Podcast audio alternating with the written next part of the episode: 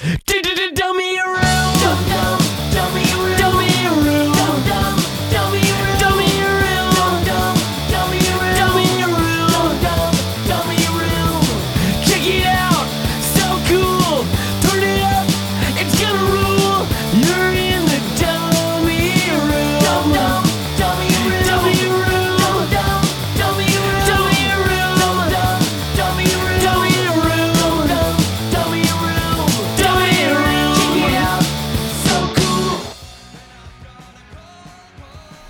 Hey, what's up, guys? Welcome to the show, Dummy Room episode 137. I'm your host, Nate. This week, I'll be joined by Eric Gentry from the Adorkables. We're going to be talking about all. Uh, but first up, playing behind me, Creeps live at Punk Rock Raduno 2019. Uh, you can go to the uh, Punk Rock Raduno Bandcamp page, and uh, it's all up there, man. You got to check it out. It's a great live record. It, it's one of those records where you you just hear it and you're like, damn, I, I wish I would have been there. Um, plus, the dude from the Creeps just got this. Uh, he's got a great voice. Kind of gives me chills sometimes. Check it out, and uh, I think there's there's some announcements coming from Raduno very soon. You guys are gonna want to check out. Um, but yeah, head on over there, check it out. Also, wanted to mention um, this lookout zoom out thing. If you haven't seen this, um, it looks like it's going to be a monthly series. It's hosted by Grant Lawrence from the Smugglers, and um, the first one's coming up January 31st. Um, go to the, go to the group and you'll see a link for it. Um, I don't know exactly what they're doing, but uh, it involves uh, Lisa Marr, Dr. Frank, Joe Queer, uh, John from Pansy Division, and and Raf Classic from uh, from the Crumbs. So I'm really looking forward to seeing him on there. Um, yeah, so I, I like I said, I don't know what they're doing. I don't know if they're just talking or if they're playing, but um, uh, it, it should be cool. It's it's gonna be a monthly series and it's gonna be all lookout dudes. So basically just a just a bunch of legends getting together every month and uh, hanging out, talking, playing, whatever it's gonna be. I'm gonna check it out. So uh, what else? What else? What else? Raduno, Zoom Out. I think that's it. So let's get to this week's show. I got uh, Eric Gentry. Uh, we recorded this about mm, week, two weeks ago, and I've just been really busy slash lazy about getting it out. But um, yeah, we decided to talk about all. We're ranking the all albums, something I've wanted to do for a while. He's a huge fan, as you'll see, and um, super nice guy, super busy, and um, I'm glad we can make it happen. Uh, so let's get into it. Here we go. Eric Gentry. Coming up next, we got a guest. We got a guest. Coming up next. Coming up next, we got a guest. We got a guest. Coming up next. What's up, dude? Hey, how's it going? Thanks for having me. First of all, I got to say, um, you recently had another kid, and Yes. when we started chatting, I was like, God, it seemed like you just had a kid like last year, and now you have another one. I was all confused, but you did the Brady Bunch thing. You have six kids now. Yeah, yeah. I actually had to take time out from impregnating my wife to be on the podcast. I'm glad I could make time for you. Yeah.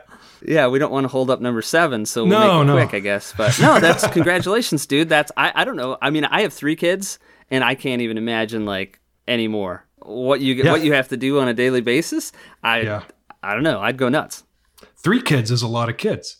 Somebody said uh, the other day, they're like, oh, I went out when I took the baby out for the first time. Um, I had to go out and I only took uh, three of the kids with me. And I got there and they said, oh, how many kids did you bring? And I said, oh, I only brought three. And they said, oh, that's half of them. I was like, fuck, that's a lot of kids. How did I get six kids? It just happens. like I So are see they- people with three or four kids and I think that's a lot of kids. And then I have to stop and think, oh my God, I have more kids than that. How is that even possible? So, do you have a mix of girls and boys? We have all boys and one girl. Oh and my she's god. the second youngest. So yeah, she's oh man. adored by all of her brothers. Oh yeah, but she's yeah. That's gonna suck though when she gets older because they're probably gonna be a little too protective of her. You know.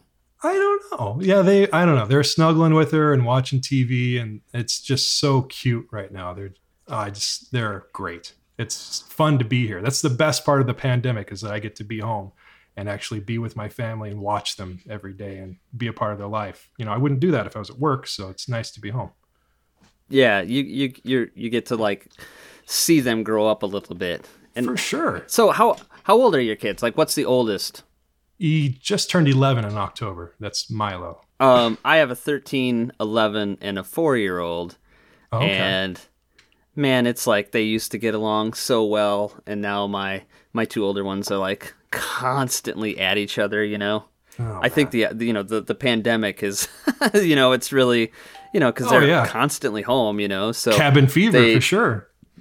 yeah, and and of course, um, Miles, my four year old, he is like, he's totally cool with everything, and they they adore him, you know. But yeah, when they're together, it's like, ah, constantly going at it. You know, sometimes it's funny, but yeah. So I can't imagine six kids, dude. That's that's oh, there's incredible. a constant back background roar going on. You know, it's never quiet.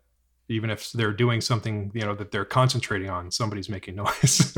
well, like I said, congratulations, um, dude. I got this this this new band popped up this week, and I had never heard of them before. They're called the Lockdowns. nice. And uh, dude hit me up on Messenger. Um, he posted some shit on Facebook, and this fucking band is great. I, I was pleasantly, pleasantly surprised, shocked actually. And uh, let's check it out.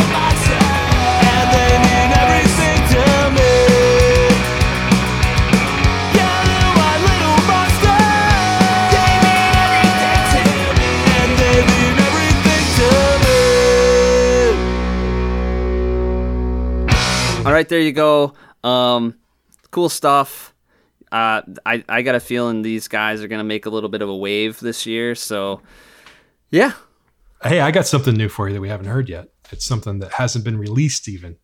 okay. I think I know where you're going with this. Is this the the thing you Yeah. shared with me? Yes, it is. The thing I sent to you uh, a week or so ago. It's um, Adam, the drummer from the Adorkables. He has a new solo band that he's doing. It's called Remembers, and they're on Bandcamp. And he has a solo album that he just finished that is going to be coming out on January 12th. And it's awesome. Um, you sent it to me, and I was uh kind of shocked. yeah, I've heard these songs like, you know, changing and growing and morphing and for a few years now. And he finally got around to actually recording them. He actually has another full album already written that he just hasn't recorded yet. Really? That's been, yeah. And uh, so this, this album is just, it's a hit. yeah. How would you describe this? I mean, this isn't exactly in the That's a bubble good kind question. of stuff. it kind of has moments where it is like there's a song the second song on it no dummy which is more definitely like pop punk straightforward pop punk the rest of it is similar but it's i would say a little bit slower maybe Yeah. and but it still has the same feel and it's really well done really well done Yeah, um, I was I was listening to it, and it's not what I expected at all. I expected straight up like punk rock, pop punk, you know, and I was like, oh, Yeah. this is this is something like kind of kind of reminds me of like Superdrag. Okay i don't know if i've you- never heard them Um, oh, okay. Well, it sounds like Superdrag or like early Figgs. That's kind of what I thought Really? at first, but then yeah, at moments you hear that, and I hear some Elvis Costello and and some punk rock stuff in there. But yeah, it's it's pretty good, man. Yeah, I was really impressed. It's not what I was expecting either. I, I didn't know what to expect. You know, I've heard, like I said, some of these songs for years, different demo versions of them that he's sent me and stuff, and it's cool to listen to what he finally landed on. You know, the finalized version of the song, and this surprises on here that I just floored me. Like I had no idea that Secret Messages. There's a song called Secret Messages, which is the actual title of the uh, the album that he's settled on for now at least but it uh it's called secret messages and that song just it hit me so hard and you know i know this guy i've known him for wow. Since he was probably what 15 14 15 16 something like that when he was in the bluffingtons and i went to see them play for the first time. And uh it's amazing that I know somebody that can write a song that's that good, you know, and it it's so sweet and the lyrics are so good and it's really well done. I, I thought it was cool. Like I like I get some bands that send me stuff, and I'm usually eh, you know, it's hit or miss, you know. And um, Yeah. I this is something that you just kind of threw at me, and I was like, I honestly I wasn't expecting much. Like, oh, what is this, you know? And it was like not exactly like something I would probably normally listen to, you know. But when I Right. heard it, I'm like, this is really fucking good. Like this guy, Yeah. he knows what he's doing. He can write a great song, and um, That's exactly what I was going to say. He knows what he's doing. ah, you know. And at first, I kind of thought because I think the song that you sent me first or or told me about was "No Dummy," and I thought, okay, Hmm. you know what I mean? Like dummy room, no dummy. I get it. You know, Right. You know, maybe that I. I had no idea. I, I kind of thought, I hope this No. isn't about the fucking show. like, like that'd be that would be awkward, you know. And then I was like, this is a good fucking song. And then yeah, as I listened to it, Yeah. um, what's what's going on with it? Is he is it coming out or? Well, he's just, as far as I know, he's releasing it on Bandcamp exclusively on the 12th. And uh, he's, I don't know, it's it's there for now. Okay, so by the time this episode's out, it'll be out, and everybody can. Well, yeah, it should be out. Um, check it out. Um, we can we can play a song, right? Yeah, if you want to play a song, uh, which one would you like to play? I, there's one on there that I do backing vocals on, but it's not one of my top picks that I would like to play on the show. I mean, I like the song plenty, Well, you pick. but you pick. it's, ooh boy. I think I think um, no dummy is is kind of the obvious one, but it doesn't have to. I I, think so too. I think that would. You know what? I think that's a really good one for, especially for this audience. That everybody's going to hear that and be like, "Oh, fuck, okay," and then understand what the rest of it's gonna sound like, even if the rest of it might sound just a tad different. Yeah. it's not so different that you're not going to recognize it by any means. yeah. It's it's all really good. Well, it freaks me out when you move my mouth, and all I hear are your words coming out. Can't relax with your hand up my back. No, oh, I'm no dummy.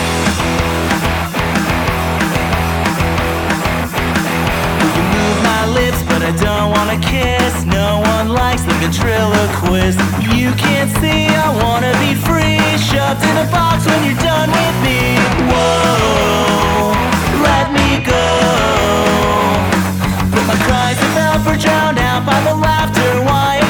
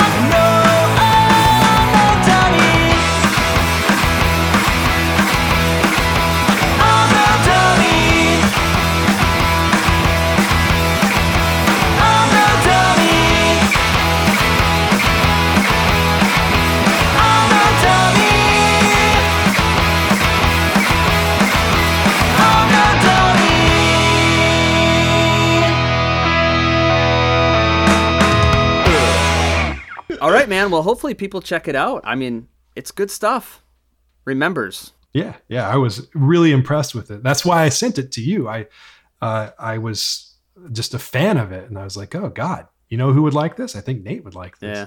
So yeah, I'm just sent it because I'm a cheerleader. If I hear something that I like, I'm gonna tell people about it, like the windowsill or, Dude, the- or remembers. Yeah, I, I'm the same way with shit. I'm like, once I hear something, I'm like, oh fuck, Craig's gonna love this, so I pass it on to Craig or something. You know what I mean? It's like I can't. Yeah. It's hard for me to. I don't want to keep that shit. To Yeah, I can't so- sit on it if it's great. Yeah. yeah. then I want other people to appreciate it too. It's just, yeah, I was uh, just a fan. you know, just Yeah. hey, my friend did this. Check this out. I'm amazed that this is my friend that I know that made this music. Yeah, yeah. So Yeah. it's cool, man. Well, well, I, I, I forgot about it, so I'm glad you brought it up, dude. yeah, no problem. All right, man. So let's. You want to talk about the Adorkables a little bit? Sure, we can do that. Okay, so let me tell you my story with the Adorkables is somehow back in. I don't even Okay, know good. what I'm, year. I'm really excited to hear this.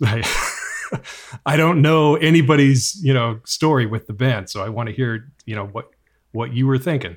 Well, I don't. It was probably you know mid two thousands, I suppose. Somehow I end up with um, that CDR, the first CDR, Broken Hearted, okay, yeah. And I still have that thing. I pulled it out mm, maybe a few months ago, Uh-huh. and I keep all that. I keep all that stuff, you know, like demos and like CDRs, and I usually don't. Um, I, I don't try to keep them out, you know, because I, I like to preserve that stuff Right. you know unless it's really really good and i'll try to do something with it. So i but but whatever. But i pulled that out and i was like god this stuff is so good. And of course you know i've had i've i have the the seven inch and the and the cd that came after that and stuff. But um so i don't know how i ended up with that. And i was thinking the other day that maybe you had sent that to me. I don't know if that was ever a demo. It was I you did know you what? shop that? I not really. I that was a really uh, kind of quick thing that happened. I had uh, decided in like late 2004 that I wanted to start a band because I was sick and tired of waiting for somebody to ask me to join a band. You know, there's nobody around here that I even knew, so I figured it'd probably be easier if I just started my own band. And uh, I'd been listening to stuff, and I, you know, I figured I could probably write a better song than this. You know, so I tried, and that's what came out. And uh, that was recorded in a guy's bedroom in Santa Cruz, and uh, it was recorded quickly because our guitar player Bill and our drummer Tommy had just told me that they were going to leave the band. So we'd just gotten, you know, up and running basically where we were playing all the songs and had everything going kind of smoothly. So it was a big jolt to me to, you know, suddenly be losing these musicians that I just taught these songs to, you know, trying to learn how to play them. And I was trying to, you know, learn how to play and sing at the same time. I'd never sang anything before. And Wow. uh, so yeah, they uh they said they were leaving, so I was like, "Well, okay, can you wait a little while? Can we record, you know, go record this and then I can have that to give to other people so they'll know the songs." so that was what happened there, and that was uh I think I I made all of those myself. I went down to Kinko's and you know photocopied the cover and cut them all out, did all that. I actually stole the uh, jewel cases from other CDs that I already had. I took all the artwork and things out of those, repackaged them with my artwork, and uh, you know burned all the CDs on our old computer and made the labels and everything. And uh, I think I made around 150 of them or so, and I sold them on Wow. eBay. And they they sold. I was surprised. That was you know back when the internet wasn't so great with music. Like you couldn't just you know click something and download a band's discography. Basically, this was you know back when there were wave files and that kind of thing where you could only listen to clips of songs from what i remember but yeah so it was uh that was kind of a shot in the dark where i just hoped that you know we would get something that sounded good enough to be able to give to other musicians to learn to play the songs basically Yeah, no, it's it's still it's it's a it's a cool little thing, but um, I was just trying to remember like how the hell I got it. I was Yeah. thinking like MySpace days, maybe. it was then- it was around that time it was for sure myspace like i know we were uh, we had a myspace following and then yeah we I, I actually printed there's two different versions of that cd most i don't think anybody else knows there's uh, one with eight tracks and there's one with seven tracks which one did you get oh, geez. aha I think I think I think it's seven. aha yeah you're missing the last song the last song's uh, it's- it's called the adorkability factor it kind of explains how the name came about Yeah, I know that's the one on on on Bandcamp that has that on Yeah, there, it and I don't. Rem- I, I'd have to look at it again. It's not. It's not in front of me. Yeah. Well, I just actually just listened to it for the first time in years, like uh, a few days ago, preparing for this, and I, I was embarrassed. But it's some of the songs I was like, I I don't even remember this song. You know, I don't remember writing. The, I don't. I kind of know how what's coming next, but I don't remember the lyrics or anything to it. So that was interesting. So how'd you get into like um this shit, punk rock and and you know pop punk? Um, probably not like anybody else that's listening to it. I uh, I was in let's see, yeah, starting a. Well, I started playing guitar about eighth grade, but from uh, you know my high school years until after that, I was actually in a black metal band for six years. Wow. And, yeah, was doing that, and we got uh, got got kind of popular, and we we were actually really good. I'm you know confident in saying that, not just from an ego standpoint, but we could play our instruments really well and play our songs really well, you know.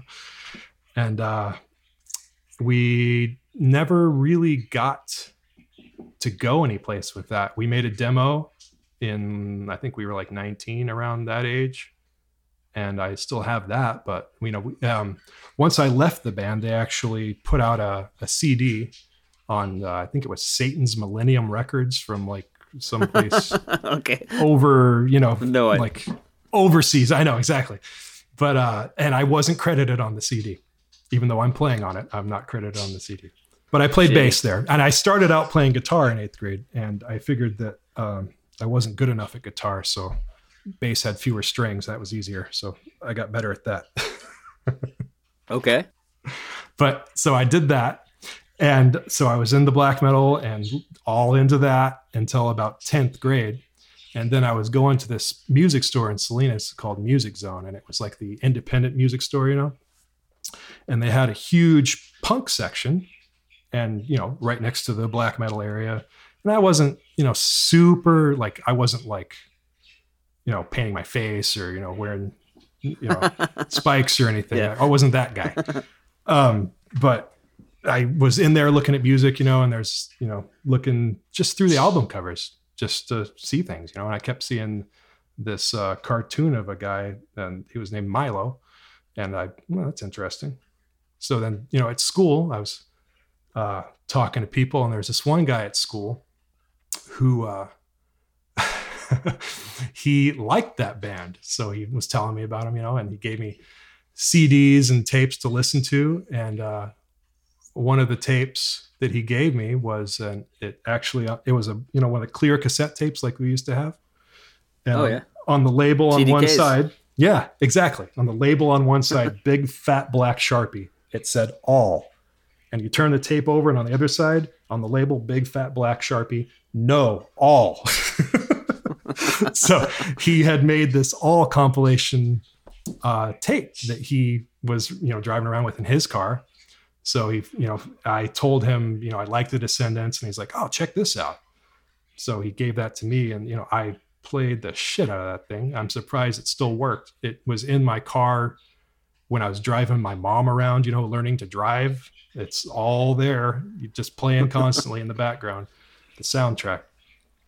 So that's uh, that's how I got into all and punk. Basically, that guy's name was Adam Nye, and I actually called him a couple of weeks ago because I heard him on a podcast. He was in a band, local band called well, not local band, they're actually worldwide, called Craig's Brother, and he uh, had a band called Too Bad Eugene also, which they're going to be starting up this year, doing more stuff. So I heard him on a podcast, and he was talking about Too Bad, or not Too Bad, but about Craig's Brothers um, debut album Homecoming and about the recording of that. And that album was such a huge influence on me. And you know, that's where I learned three-part harmonies and how to, you know, what I liked about music and to know somebody who was in that band was, you know, amazing to me. And I went to high school with him, you know, and just to see somebody that I knew stepping out and doing something like that, it always felt like he was one or two steps ahead of me musically. And I always kind of looked at him like kind of an adversarial role because he was into punk and I was into metal. And, you know, I would call him Adam Nye, the punk rock guy. And uh, he, you know, made fun of me like, you know, Cookie Monster type vocals and stuff. I remember we had uh, we were in guitar class together, and uh, I took guitar class because they were going to teach me how to play bass, and then he only had uh, me sign up to play bass, so he I ended up learning classical guitar instead. but uh, he uh, he was making fun with the Cookie Monster vocals, and there was a song that he he wrote uh, just jokingly. It was called "I'm Not Happy." I'm not happy. I'm not sad, or I am sad, and just you know making fun of me. But whatever.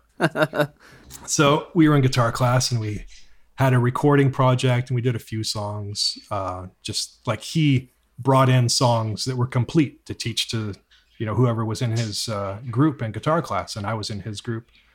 So you know he had one song and then we were learning that.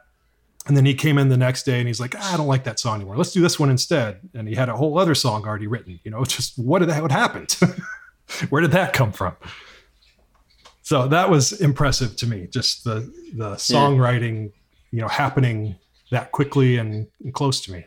It was just impressive. I didn't didn't know that could happen. That's cool. Yeah. So the Adorkables start like, oh, you guys, like, you guys ended up on Insubordination Records, and I'm kind of wondering, like, because you're on the other side of the country, and you know, how how did that all happen? Because that's a cool label. Yeah, it was. It was a very cool label. I was very excited to be on there. It's um that was just we recorded the album and you know, I paid out of my pocket to record the album and I thought that was going to be the way to do it, you know, and then shop it around and see, you know, what bites we got. But we had the album, you know, so I shopped it around. You recorded that at the Blasting Room, right? Yeah, we recorded it at the blasting Room. We actually How cool is that?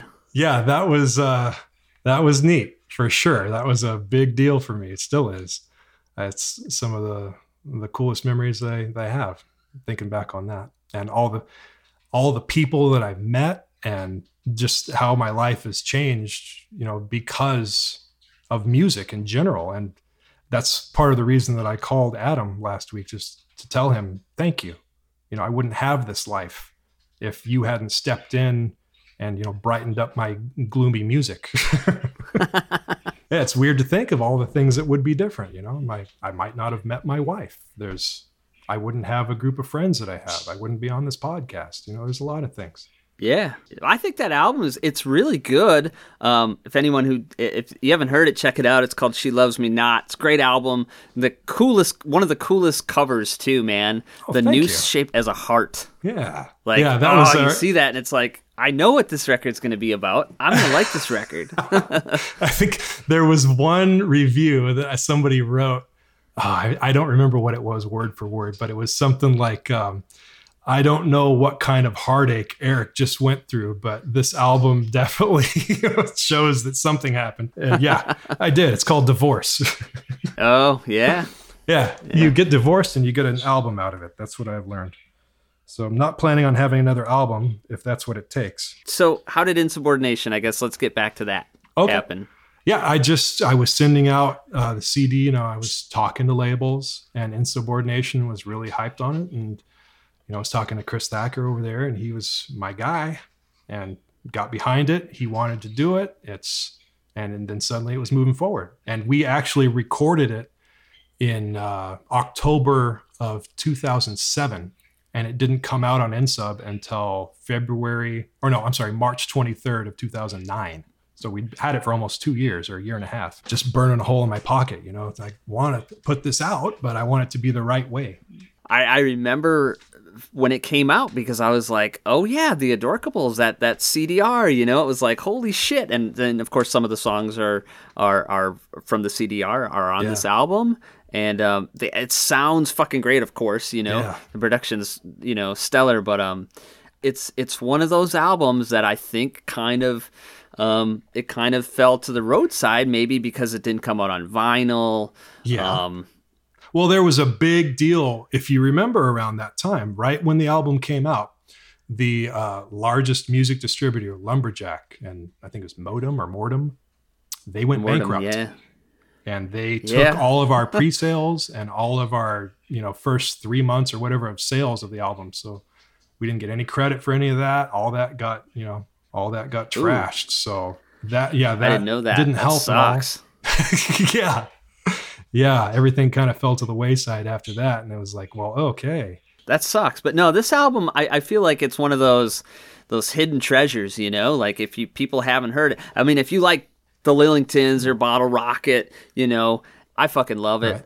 I know a lot of people that love this album. I think you. it's just, you know, it's just one of those things that I don't know why. Why do certain bands get bigger and certain bands not? You know, i know so definitely. Well i know a lot of people dude. had a distaste for the name yeah a lot of people didn't like it. Yeah, you name, think so? I, I know that was part of it well that's all i ever heard it feels like is people saying negative things about the name i don't know if people gave it a chance just because the name was what it was and I think the name's pretty clever. Where'd it come from? i thought it was fine i mean i still i mean it doesn't hurt my feelings that people don't like it i get it if you don't like it but i mean there's music underneath that that is good um, the uh, the name i think uh, my ex said something to me i think it's in that song the adorkability factor that i was talking about earlier where um, she said something called me adorkable or something like that and i'd never heard it before and i thought it was funny. And i was looking for a band name so i was like that's that's perfect. That sounds great. Uh, i was wrong apparently. Dude i think it's uh it's a very memorable name. I mean it's one of those names you hear it and you're like you, you know, it sticks in your brain? Yeah. years later you're like oh yeah i remember that you know? I mean Yeah. I think it's cool. It's clever. It's good play on words and i don't know. Fuck them dude.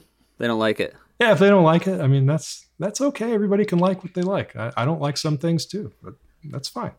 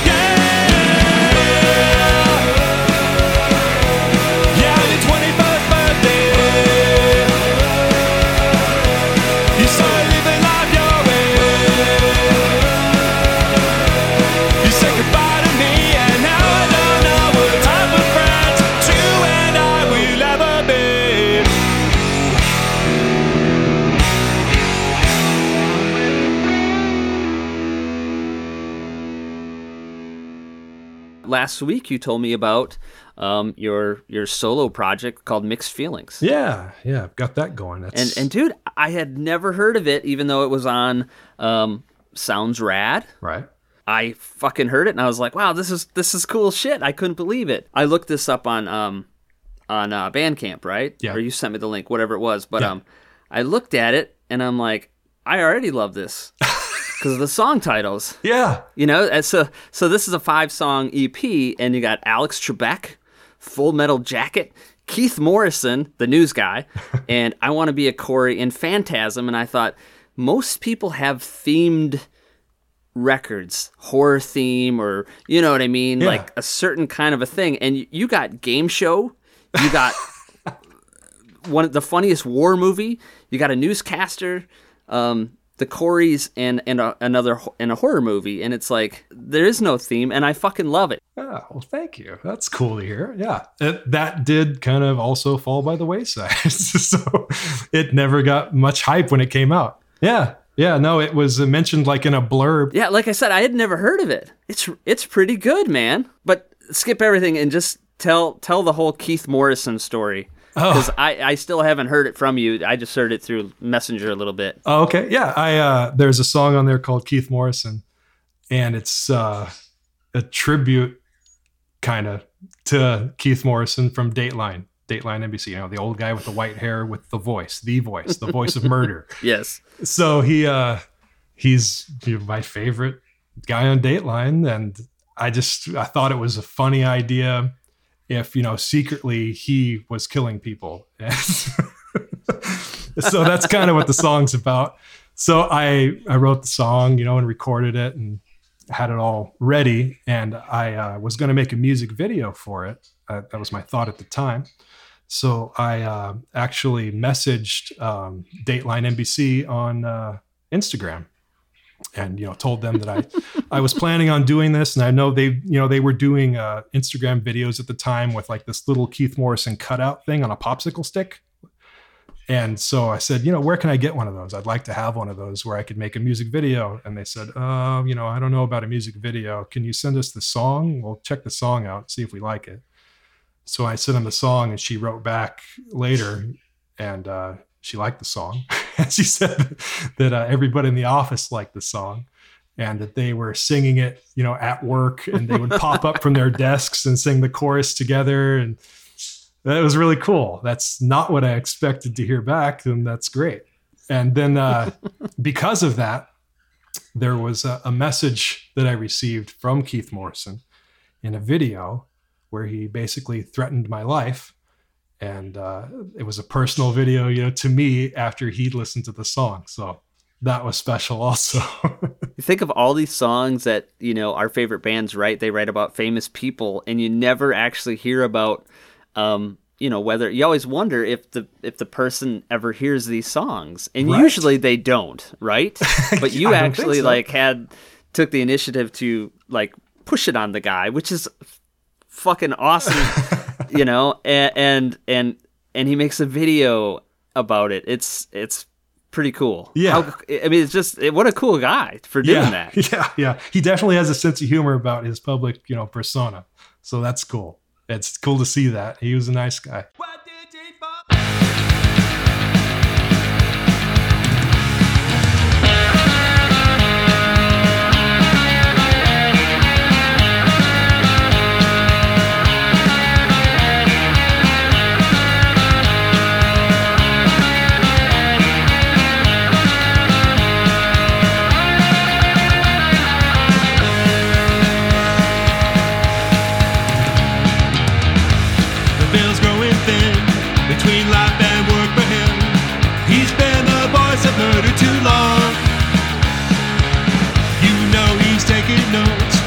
His gig on the Dateline Show. He sees what they are all doing wrong, and someday his enemies will pay. Keith Morrison.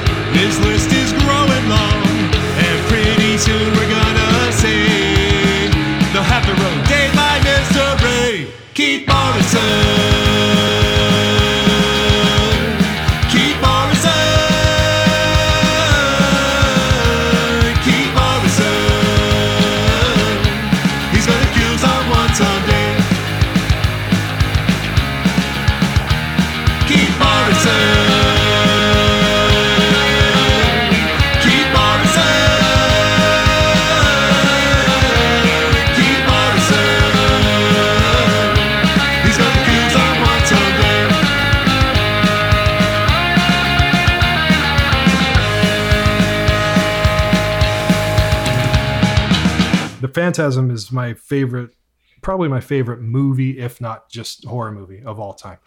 And you know, I've seen it so many times, and it's I saw that when I was about 14, probably for the first time, and it really, you know, the the uh, the main character in the movie is 14, so it kind of close to home, you know, something I could relate to even though it was filmed in 79 and um, i was looking for cover art for the album and i was like well ugh, i don't know you know what to do I'm gonna do something by myself.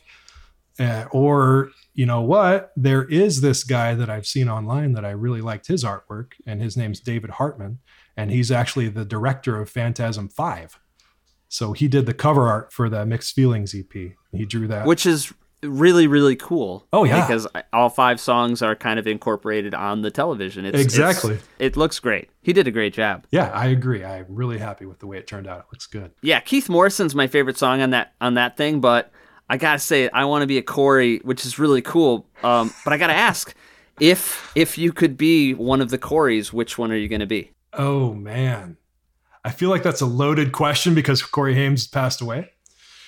Well, it's assuming like back then though. Like we're talking 1988. Who are you gonna be? I don't know. My public perception of them at the time, I probably would have preferred to be Corey Haim, just because he was uh, cute.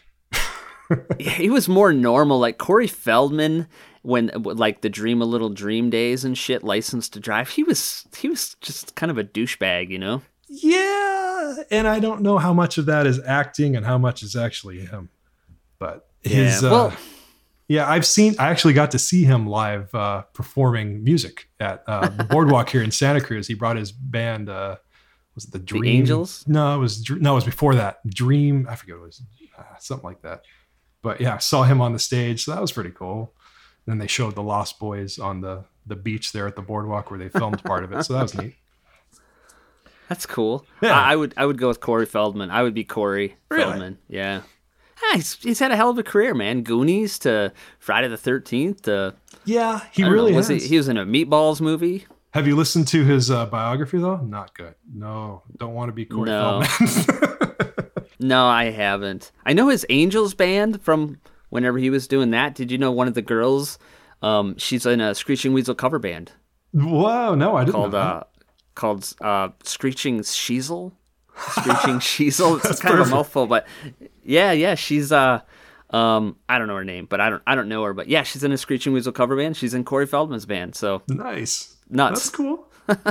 Claim yeah, I was fame. thinking about that. Like those two. I mean, it was like that's such a weird combo. You know, the Coreys. And Yeah. uh, it came up. I saw the song, and I'm like, oh yeah, this this song's gonna be fucking. I love it already.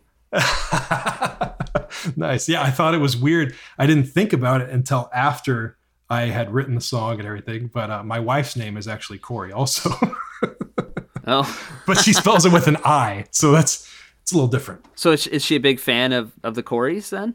No, no, No, she she's doesn't a share the- fan of share the anything from the '80s, basically. Really?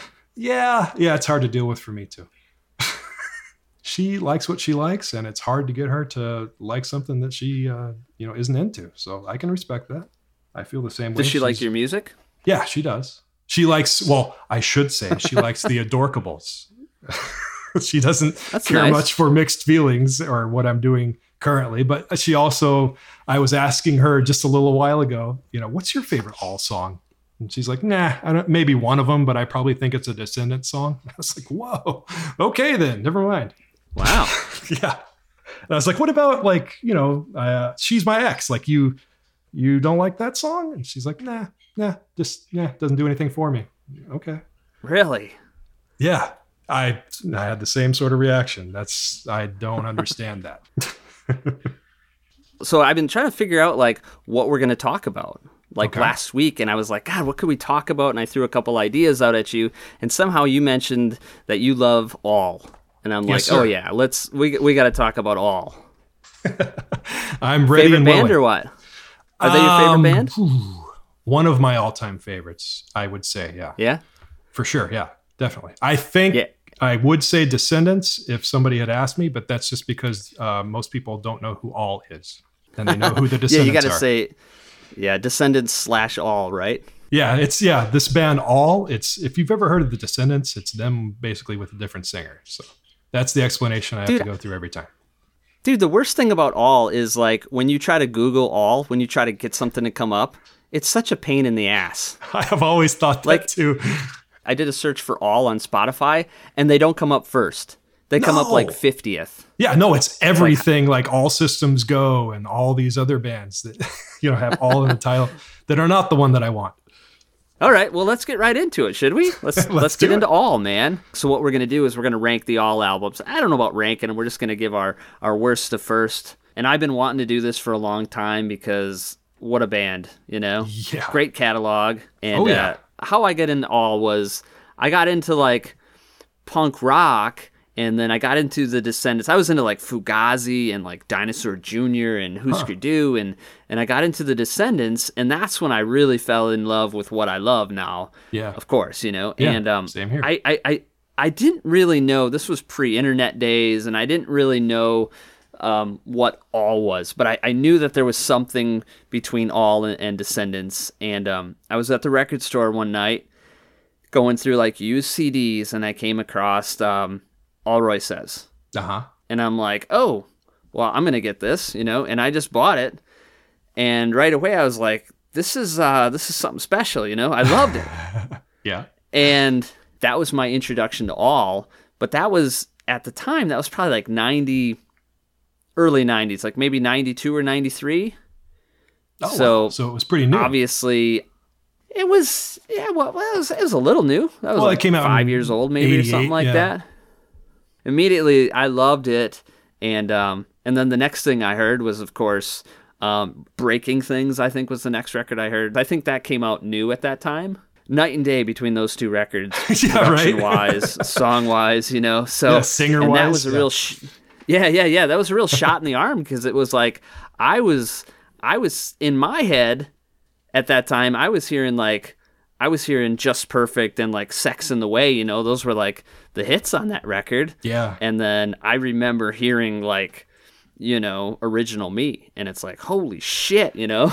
Yeah, like stepped it up this isn't notch. this isn't like what happened? Like this isn't even the same band you know? But um but yeah, so I've been waiting to do this episode for a long time. So I'm I'm very happy that I found out you were like an all fanatic. Yeah, for sure. Yeah, I'm. uh, I was going through this and I compiled it, and what we went off of here is ten albums. We have Yes. we included Tony All, which is uh, awesome, and uh, I know it's kind of not canon, you know, biblically or whatever, but it's in there. hmm And we included also uh, Allroy for Prez, even though it's an EP. So it's in there too. Eh. But that's a total. Extended EP. uh, what, what we're gauging, yeah, is 135 songs on these albums. And it's about five and a half hours of music. So that's a remarkable output. It's unbelievable that I've had about 15 hours then the last week because I've listened to pretty much everything at least three times except Tony All. I I Oh, I don't think I listened to that three times. So huh. we'll get we'll get to it, man. But we'll Okay, get to it. yeah, So I'm- let's I'm just curious. let's let's start with our least favorite. So you go first. What do you got? What's Least your favorite- least favorite all album? my least favorite all album after careful consideration it really it bothers me to say that any of these are my least favorite because there are favorites on each album so that it already feels wrong just saying that but i would say uh, number 10 for me my least favorite is probably percolater and I mean, Silence. it has, yeah, it's, uh, sorry for those who really like that album. I mean, it does have Dot, You Got That.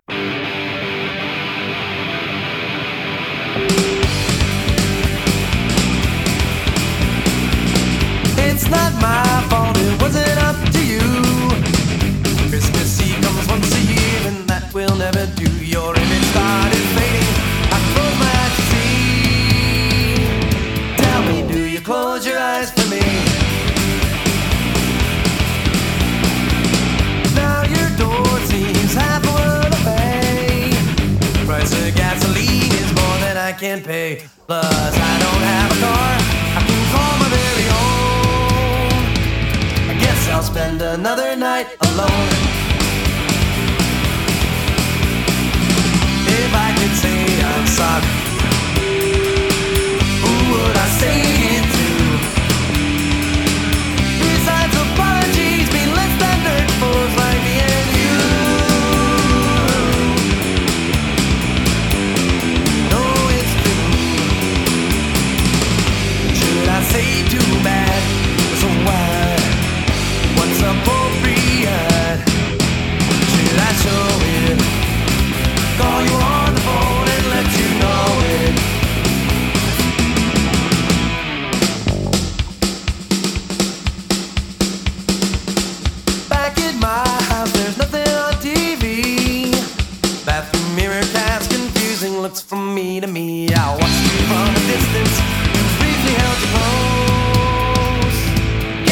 Just the way this story goes.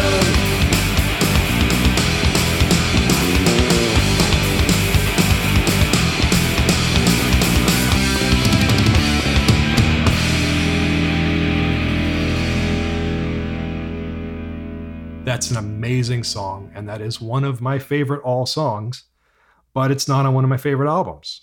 So, I mean, it's got Breathe, Minute, Nothing. There's a bunch of good songs, but uh, yeah, that, that one uh, is not my favorite. I really wanted you to go first to kind of gauge where we were going to stand on this thing. Test the waters. And. I was like, yeah, because sometimes you don't know, like, the other person. It's like, are we going to be uh, on the same page? And I think we are not even close. So Okay, good. I love that be record. interesting. But yeah, yeah, yeah. Um, okay, so that's I'm shocked.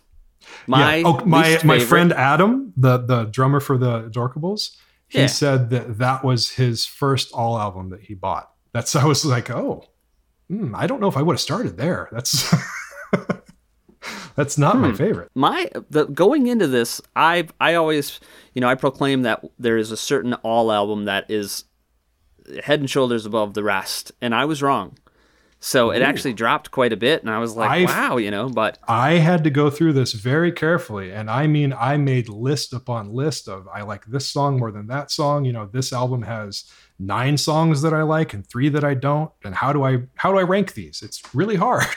yeah, I I carefully considered this and I'm gonna go with uh yeah, with Percolater as being my number 10. all right, so my least favorite is Tony All. Oh You know, I I actually I like it, but it's like I I hadn't listened to it for a long time, and once I put it on, I'm like, it's just sort of it stalls out after the first couple of songs for me, Oh, and I it's like you know it is a little all. different, you know.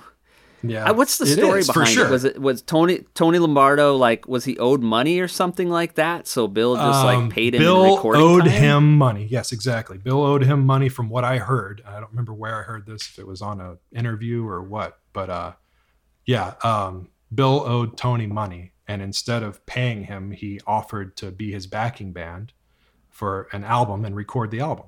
So that's how that came up, from what I understand. But I'm glad Yeah. it did because Eh. it's. I think it's fucking awesome. But go ahead. So Tony Tony Tony sings on some of it. I think Scott sings on some of it. It sounds like all, but it sounds like kind of just kind of a mediocre all. Yeah, I could see why you'd say that. I mean, it doesn't sound like all. I mean, there is, you know, Scott singing, but and Tony sings also, which I know a lot of people didn't Yeah. like Tony's voice. But there are some songs that I think really Tony's voice actually lends a lot to the feeling in the song. Like special to me, that's I can feel what he's singing in that song and it feels from the heart, you know. And that that means something to me. That whole album is really uh, it's it's up there for me. That's a good one.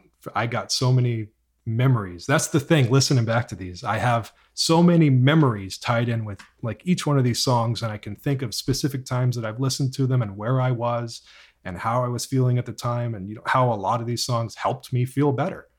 And that album, I can put it on, and it just takes me away, and I can sing the songs, you know, from memory, just all the way through, and I, I think it's great, but I know a lot of people didn't feel that way. Actually, when I went to the blasting room and we recorded, part of the I was talking to them about Tony All. I really like Tony All. it seemed like like Livermore and they they were kind of sheepish about it. Like they're like, yeah, it's out there. You know, that one's out there. like they didn't want to be associated almost.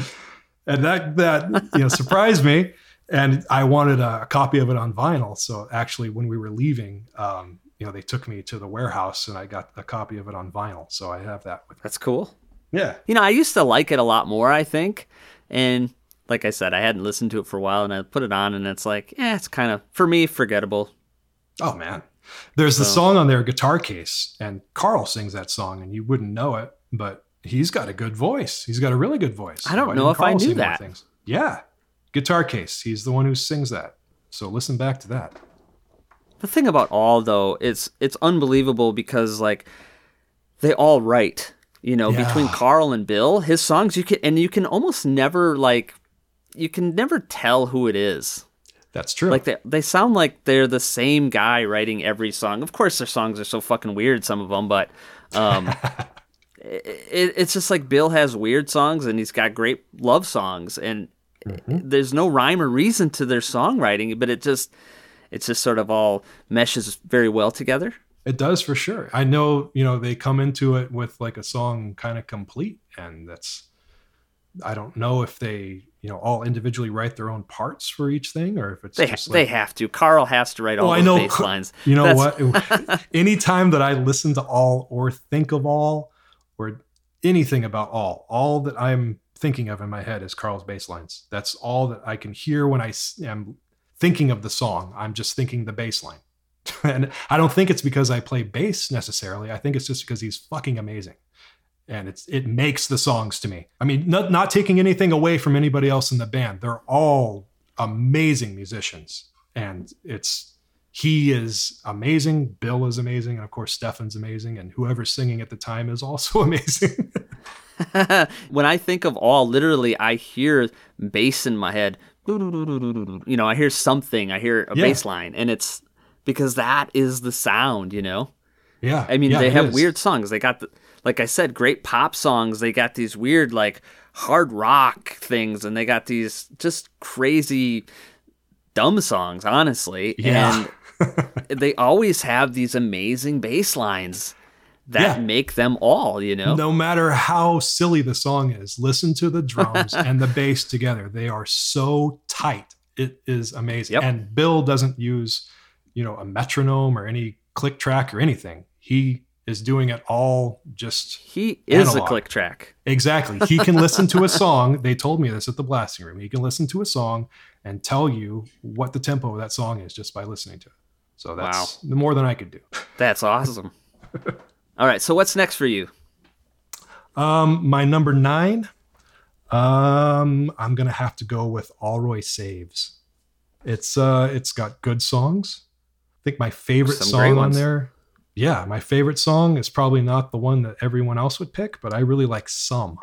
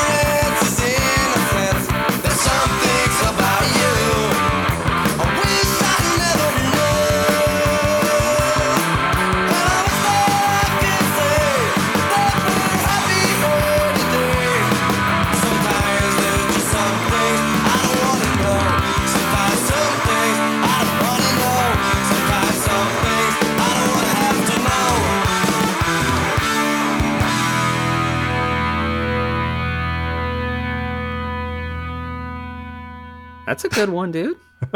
that one, yeah, that means something to me. And you know, it's it's got simple things, and if you listen to a song, I like thought you were gonna say. I thought you were gonna say freaky. I'm like, no, I hope it's not freaky. I No, hope that's, not actually my favorite. my my least favorite on that album. Freaky, yeah, yeah. yeah, that's good. Freaky. Yeah. Yeah, there's that. It's got simple things on it, and "Educated Idiot" is a great song. Oh. But how the fuck do you write that song? Any instrument in that is just doing crazy shit. It's amazing to listen to, and you think, you know, how are they all tying that together and making it sound like music? But it all does, and it goes and flows and makes a song somehow. And I don't get it. I couldn't do that. it's, it's amazing to me. It's like magic. I know. It, it's unbelievable that song, and I don't know. I don't know how you do that, but um, just like them. Yeah. What, so that song is great, and I know when they re-recorded the uh, the comp, Milo did the vocals, and I never understood why they had Milo redo the vocals. Oh, really? I don't understand that. It doesn't make any sense. Would you like to As I love, I love Scott. Yeah, I, I, I do because I love, I love Scott's version. Okay. Okay. Well, you're entitled to like it. the reason that Milo re-recorded that song is because he wrote it. Oh, I didn't. I had no idea. Yeah, he wrote that song for them, and it, it's if you look in the album, he's credited. But uh, he uh, he wrote it, and I'm you know I'm fine with Scott's version of it. I just don't like it as much as Milo's version. Milo's sounds, I don't know, like it's more uh, heartfelt kind of sound, like you can feel the emotion, and Scott's version just kind of sounds more like he's just singing it to me. I mean, I love Scott's voice, absolutely love Scott's voice, but I, I don't think that was a, a good pick for that song. I don't know. It's kind of weird because when I had that comp, I that was that's one of those songs that I don't know if it ever really grabbed me until I heard Milo sing it. Yeah. And I was like, wow, that he definitely put some life into that song. But now when I listen to it, I'm like, you know what? I kind of like I kind of like Scott's Really? a little more now. Yeah, I don't know, you know. Yeah. When I It's saw weird. that was on the comp, I was like, oh, that song's on there. I wonder why they picked that. And uh, well, maybe they fixed it. You know, maybe it sounds better. and then to listen to it and be like, oh shit, okay, that's that's what it's supposed to be like. That's the way I felt. What else is on that record? Uh, Prison. That's one of those weird sleeper songs for me. That's a Scott it's song like- all it's- the way. Like that's his type of writing. But I like it. It's on my list. It's midway in my list. That's number six out of twelve for me on that album. Really? I actually put Frog above that just because of the the goofy story behind Frog. I think was the main reason. See, Frog is just a catchy song, but yeah, lyrically, it's one of those like, eh, it almost doesn't work for me. But it's Yeah, so well, I damn mean, catchy that he just wrote it kind of as a joke from what I heard that he you know was just kind of noodling around on a, a piano trying to impress a girl and making up the stupid song and everybody else thought it was funny enough to record it so that's what I've heard at least okay. My next album is actually uh, my first album I ever heard by him. Allroy Sez, "Pretty Little Girl" is maybe their. I don't want to say it. I was thinking maybe one of their best lead-off tracks. it's it's killer the bass on that song is amazing Yeah, it just drives it all the way through that is that is the song that really makes you know puts Dave on the map. You know Yeah. because he, he only did like well really this whole just one album with them and uh just perfect is on there which is a beautiful song. And then we get alfredo's which is like that definitely throwback to the the descendents you know? Yeah. Um you hear that and it's just like oh yeah this i i almost forgot who i was listening to. But it's like the thing about th- they took that you know i think there's enough division between the two um, for maybe not a you know a casual listener maybe they can't hear it but people like me and you i can tell the difference at this point between the two bands but those guys you know all did a few things that always kind of let you know where they were coming from you know? And Yeah. it's songs like alfredo's that it's like oh yeah yeah these guys definitely don't take themselves too seriously. They have a great time and they love food yeah they love yeah, singing they love about Mexican food, food, so so, Yeah, yeah, yeah. learning about the band yeah yeah so but yeah i mean i always loved this record but it it comes down to not enough you know hits and maybe production I remember, yeah, when when I got that cassette and listened to it, listened, you know, to it thoroughly, and I went back to school. Adam asked me, "So, what'd you think?" And I said, "Well, I, I like it. The uh, the early stuff it's a little bit too much of the all choir. Just those backing vocals just seemed really out there to me. I mean, I don't mind the production. I know I've heard other people say that they don't like the production on the early albums, and it it's fine with me. It's you can hear what's going on. Everything sounds fine, uh, uh, you know, in that way. Uh, it's it doesn't sound as good as the later stuff, obviously, or the remixes, but it's uh, it's still good. Yeah, no, I, I still listen to that record. I listen to all these records kind of uh, on the regular, you know? Yeah, And, and that's one of them probably I listen to more because um because it was kind of like my my first one. Yeah. So I I hold that in a special place and it's just I it you know, whether it takes me back to those early days of being, you know, 15 or whatever I was, but um I just I still it's a cool record. Yeah, for sure. Absolutely. What's your least favorite song on the record? Did you pick one? Um, mm, probably I don't know. Probably like Alfredo's. I guess really? it's just one of those songs. It's kind of stupid, you know. It's like, eh, I don't know. Um, Amuse. I went with uh, Amuse. That's what I went with. Yeah. I, I, I honestly sometimes if I'm driving and it's playing, I'll skip Alfredo's though. It's just I, I usually don't skip them, but I, I, it depends on what I don't mood know. you're in. I, I get it. exactly. So Yeah, like you all heard has it, some it- songs like that. and they say they say in the song that it is a little too long, and I agree it is. It's like one verse too long to me. yeah that that's that's one of the funny parts of that so all right what do you got for what what's next for you um, let's see. My number nine. We got to that already. Okay, my number eight would be Breaking Things.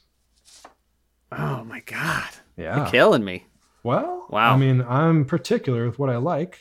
If I don't like it, I'm going to tell you.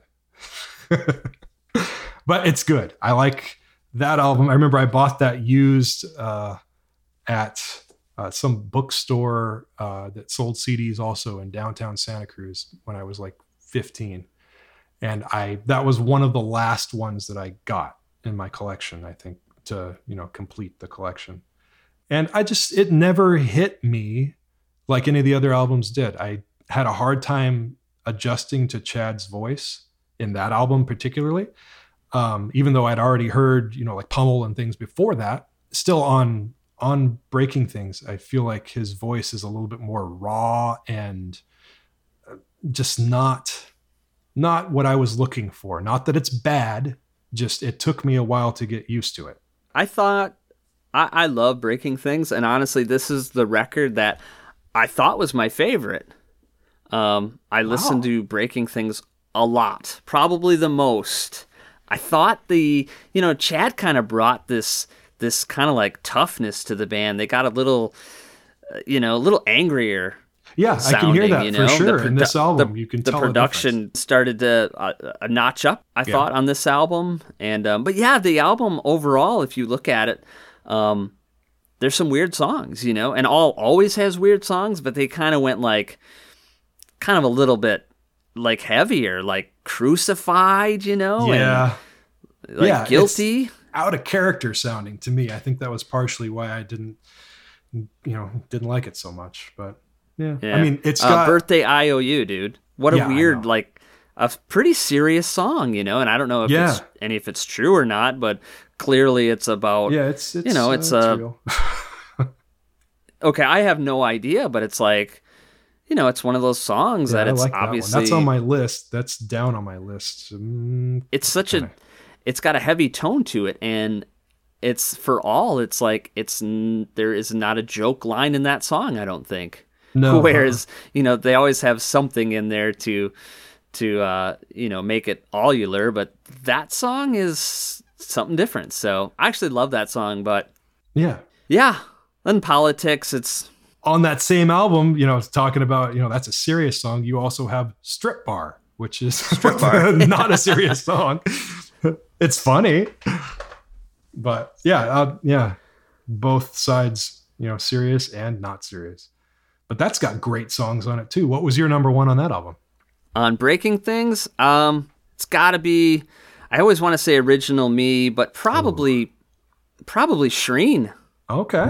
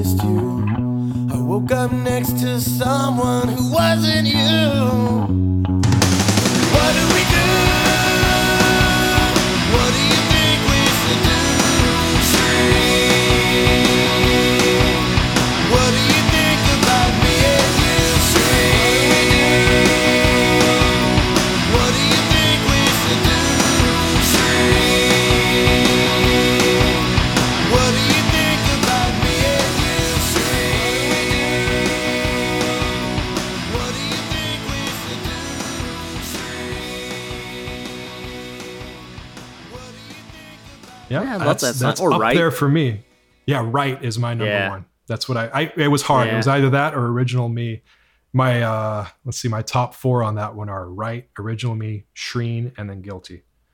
And that's hard. I actually, dude, I actually dig Crucified a lot because it's just, and it's not usually my thing, you know. Like I wouldn't, you know, I'm not going to listen to a band if it's not all. I probably don't listen to that song, but when it comes on, maybe it's just because it's so different for them and so heavy Right. that I actually just I get a kick out of it, man. I like it, but um, one thing that I think is cool about All is on a lot of their albums was trying to find um, three songs in a row that were absolute fucking hits, and you know, um, this is one of them. Original Me, Right, and Shreen, right in a row. Um, because a lot of times they have like a really good song, and then they'll have like Alfredo's or something that's kind of more yeah, of a yeah. joke song, and then back to a hit, and it's like, God, they they really just didn't want to to bore anybody. They're perfect for me because I got a little bit of ADD in me, you know. So listening to all, it's like it's all over the place. Yeah, you get a But, little bit um, of everything. Yeah. Next up for me is, and this is where I, uh, I test some people. Um, mass nerder. Hmm. That low for you. All right. It is that low. Um, I think it's got some great songs, but I feel like, I feel like this is, and I know this is the case. It's like all, it's some of the outtakes from, um, everything sucks. you know, so You're only saying that because sounds- you've heard, yeah, you've heard the demos, huh? Yeah, yeah, yeah, like like Vida Blue and shit. But um, Yeah. I it's there's some great songs like Fairweather Friend and Until I Say So and Good as My Word. Yeah. Those are great all songs. Yeah. But then I think a lot of the album, it actually to me it sounds like a Descendents record. It sounds more like Everything Sucks, and and. I don't know. It's like weird. I always think of like all having like four eras: Dave, Scott, Chad, and then post everything And everybody who wants to be in the band after that and yeah, again. because Yeah. at that point it was really cool and unbelievable that they could do that. You could, you know, Scott still sings with them and Chad will sing, and but um, I I feel like the the after the Descendents there was a clear um the all sound was there and it was separate. It was a separate band, but I I felt like beyond 96 the bands were coexisting together and the the songs started to kind of blend for me like sometimes even when chad's singing it's almost like mm, man this sounds like milo should be singing this You know what? I felt I felt the exact same way about Hypercaffium Spazzinate. I thought that was a great all album. like i'm saying they're they're coexisting together but it seems like there are certain songs that maybe they should be dedicating you know what i mean it's like Yeah, I thought mixing that they the two picked- bands together Yeah, that shouldn't have been at least some of those songs shouldn't have been Descendent songs. I feel like they just did it because that's the band that's going at the time, and it would have been better suited as an all song. But that's just my personal opinion. Yeah, Mass Nerder uh, to me is I don't listen to this album that much, Huh. and it's probably my other than Tony All, I probably listen to this one the least. Wow. But I mean, I still like like it's funny because like "Good as My Word" is like one of the best songs All ever had. I think. It's difficult looking back on the albums. Yeah, you you look at an album and you think, oh, that one's not going to be you know that high up on my list, and you start looking at the songs and you're like, oh fuck, I forgot that song was on there, and what about this song? and then you Yeah. remember how great it is, and then it moves up the list. And yeah, I had to recalibrate so many times to get this. So I hope I got it right in the end. We'll see. All right, so what's next for you? Well, what's your favorite track on there? You like Until I Say So, or what Um, do you think? Uh, Good as my word is probably my favorite, but um, Okay. Fair Weather Friend and Until I Say So are they're great, man. I got my number one as Think the World. I love that song. Oh, Yeah, just the bass and the lyrics and the way that he goes, you know, the his voice goes up with the bass and then goes back down. It just that hits every every stroke for me. That's what I want to hear. And Silly Me, that's awesome. And until I say so, until then, you know, World's on Heroin, great, great lyrics, funny, you know, truthful. It's and yeah, good is my word. That's a great album. It's got a lot of good songs on it, but there are, you know, looking back on this, there's also it seems like a lot of songs that I I just could do without also on pretty much every one of these Yeah. albums. So that's Maybe it got a little long, you know. yeah. Well, towards the few end, songs and- yeah, there's 16 songs on an album. That's a long album. 12 songs I could deal with. You could cut some on that and you know add them to the next album if you want, or make you know a couple of seven inches, whatever. Yeah, my least favorite on that one. My least favorite. Oh yeah, what's honey, your least favorite? honey peeps? I think that's probably mine too. Yeah, it's that one was tough. I mean, it's fine. It's just Romantic just- Junkie. I don't. I don't care for that one either. but Uh, yeah, that one's on there. Low on mine too. Vida Blue and Silence are also low for me. what do you got next? So we are up to number. Let's see. Seven? would be number seven. Okay. Mine is Allroy Sez for number seven. Okay, Yeah, we already talked about that one. made it a little higher. Yeah, it's uh, it's higher in mine. I mean, there's a lot of good songs on it. I was looking at it, and uh, All Says that's a half and half for me. I ended up trying to figure out how I was going to rate these, and I had six songs on it that I really like, and six songs that I don't care for so much. So it's kind of right in the middle. Paper So- Tiger Man starts with that wicked bass line. Yeah. yeah, that is cool. So then we are up to number six. Is that right? Well, number seven for me yet. Oh, sorry. I keep Mine skipping. number seven. You're good. Um, Allroy for Prez.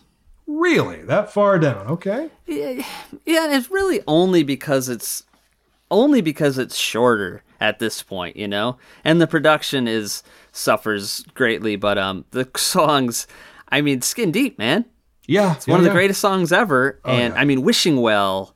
It's Yeah. oh my god, it's it's I it- hate to it's love. really Oh. It's a great EP, but it's just yeah, the production sucks on it, you know. It's not great. There's only one song on there that I really don't like. Can you guess which one? Son of Quayle. You got it. Yeah, Yeah. it's just it's one of those weird ones, you know. yeah. I mean, I'm, I'm all for songs like that, but that one just didn't do it for me. The one, my, what's your your number one pick on that album? Then, what do you think? Skin deep. Skin Deep. That's my number two. My number one is Postage.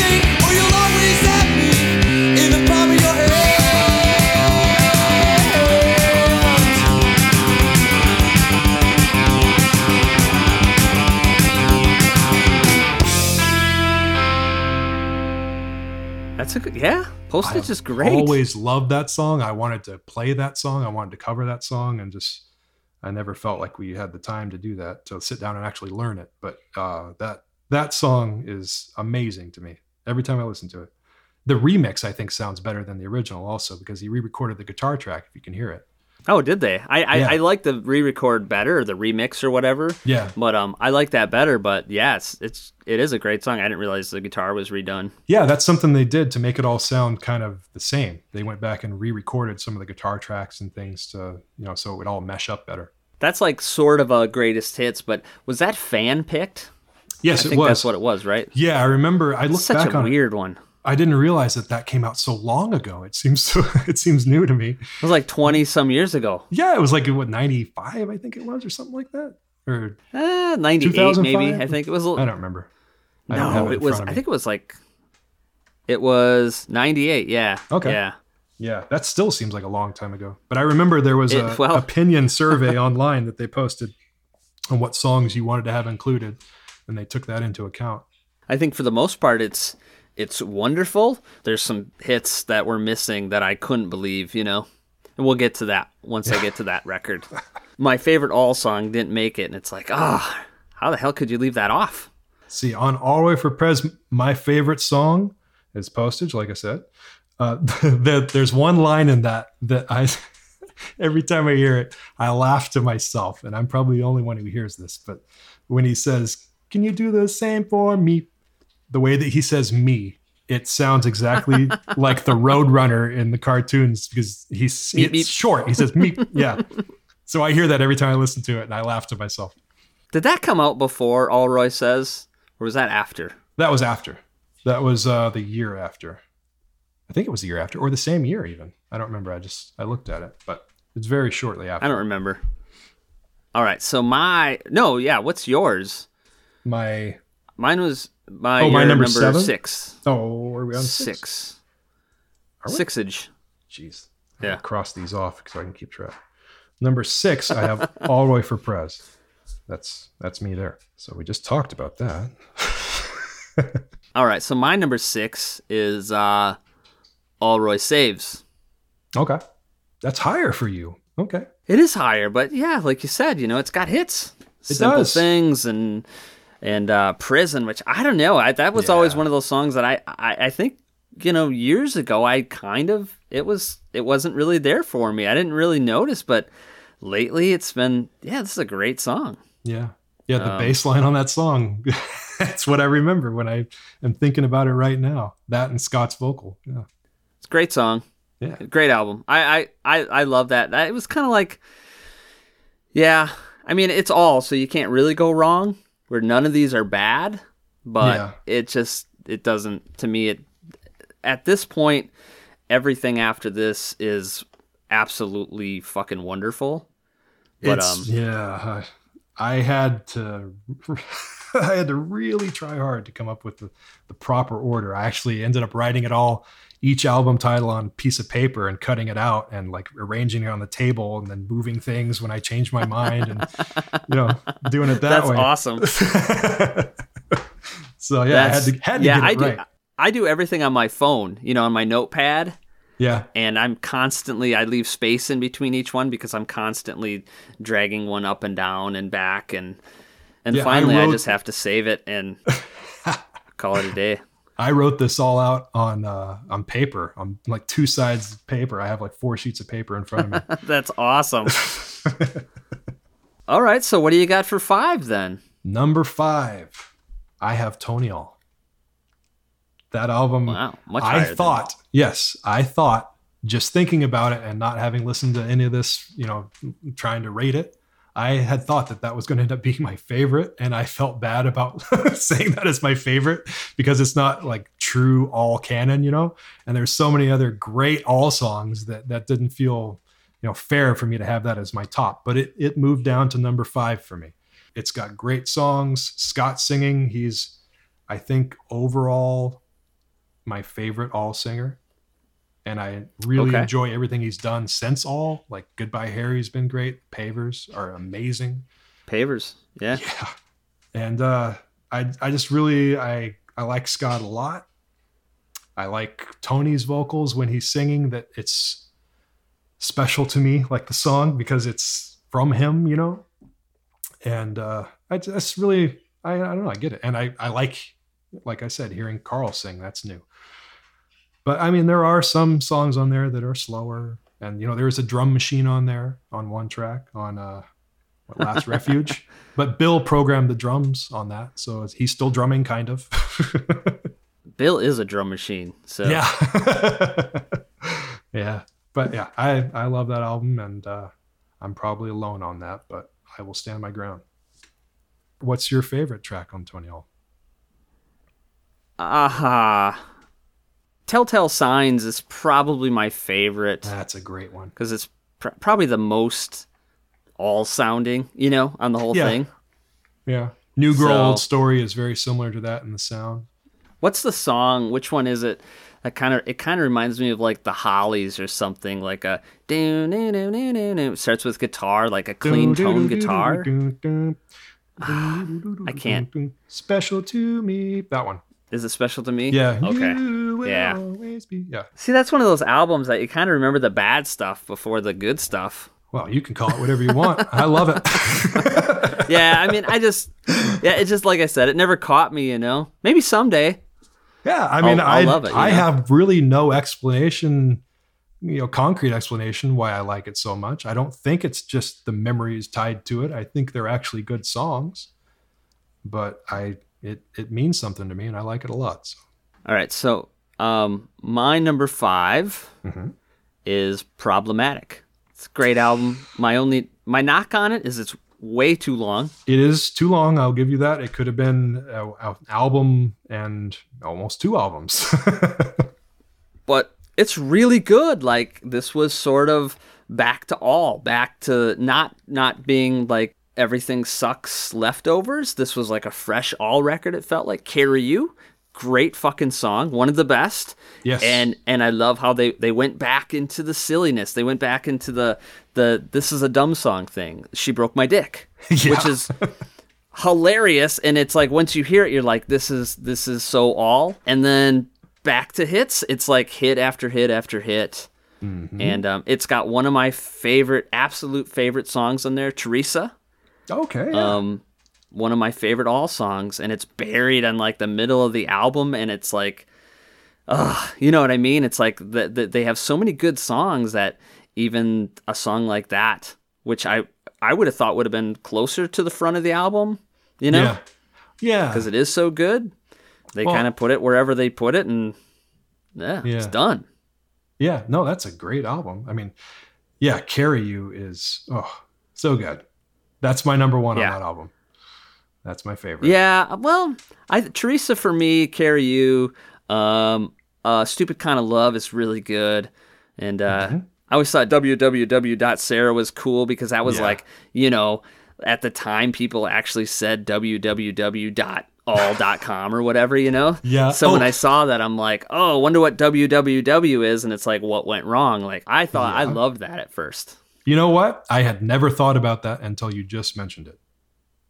I never realized that that was yeah the meaning behind that if it is, and that is very clever. Real people. That's a great one. There's a lot of hits on this record. there really are. Yeah, my number two on it is the Skin. I really like that song, and similar to that, Lock 'Em Away. That's my number three. Just I thought they really did a good job on those songs. They're saying something important Yeah. that needs to be heard, and it's you know they did a really good job of making a concise uh, a way of conveying the information, and I I get it. It's really well done. Yeah, I, I, I like this record. I you know, like I said, it's just it seems to go a little long, but Yeah, that's okay. yeah. It's a it's a lot of all on that album. Eighteen songs is a lot of songs. I can't believe it's 20 years old already. This is the that last was all record astonishing to me. Yeah, when we talked about doing this, I was amazed. That, you know, they the last thing they put out was in 2001. This is a current band in my mind. They are, you know, just as important to me as they ever were. So that was surprising. All right, well, up to number four. Yes, sir. Number four, I have Mass Nerder on my number four. Much higher than me. Yeah, yeah. My number one on that is uh, Think the World. Ugh, so good. Yeah, like I said, I mean it's all. So I mean it's it's all good, but Yeah. it's just that that's just one record that felt a little forced maybe, Really? you know. Yeah, to me it did. I'll give you that. Still good. I still Yeah. listen to it. Not as much. Yeah. Um my number 4 is not your favorite. Uh Breaking Things. Oh. Yeah. Not not um, not high on my list. this this this is the album that I listen to a lot. Like I fucking love this record and I remember when I first got it way back then, it was like holy shit, like this isn't the pretty little girl all. This is like heavier and way more rocking, you know? Yeah, yeah, for sure. Now, that's why I think it was hard for me, just because I was, you know, so in love with Scott vocals, and then to, you know, this is the next album. Okay, here we go. You know, settling in to listen, and then just, you know, Chad's voice was too rough for what I was expecting, and it, it kind of hit me wrong in the beginning. I've grown to love. Chad's his got a voice. great voice. Oh, he does for sure.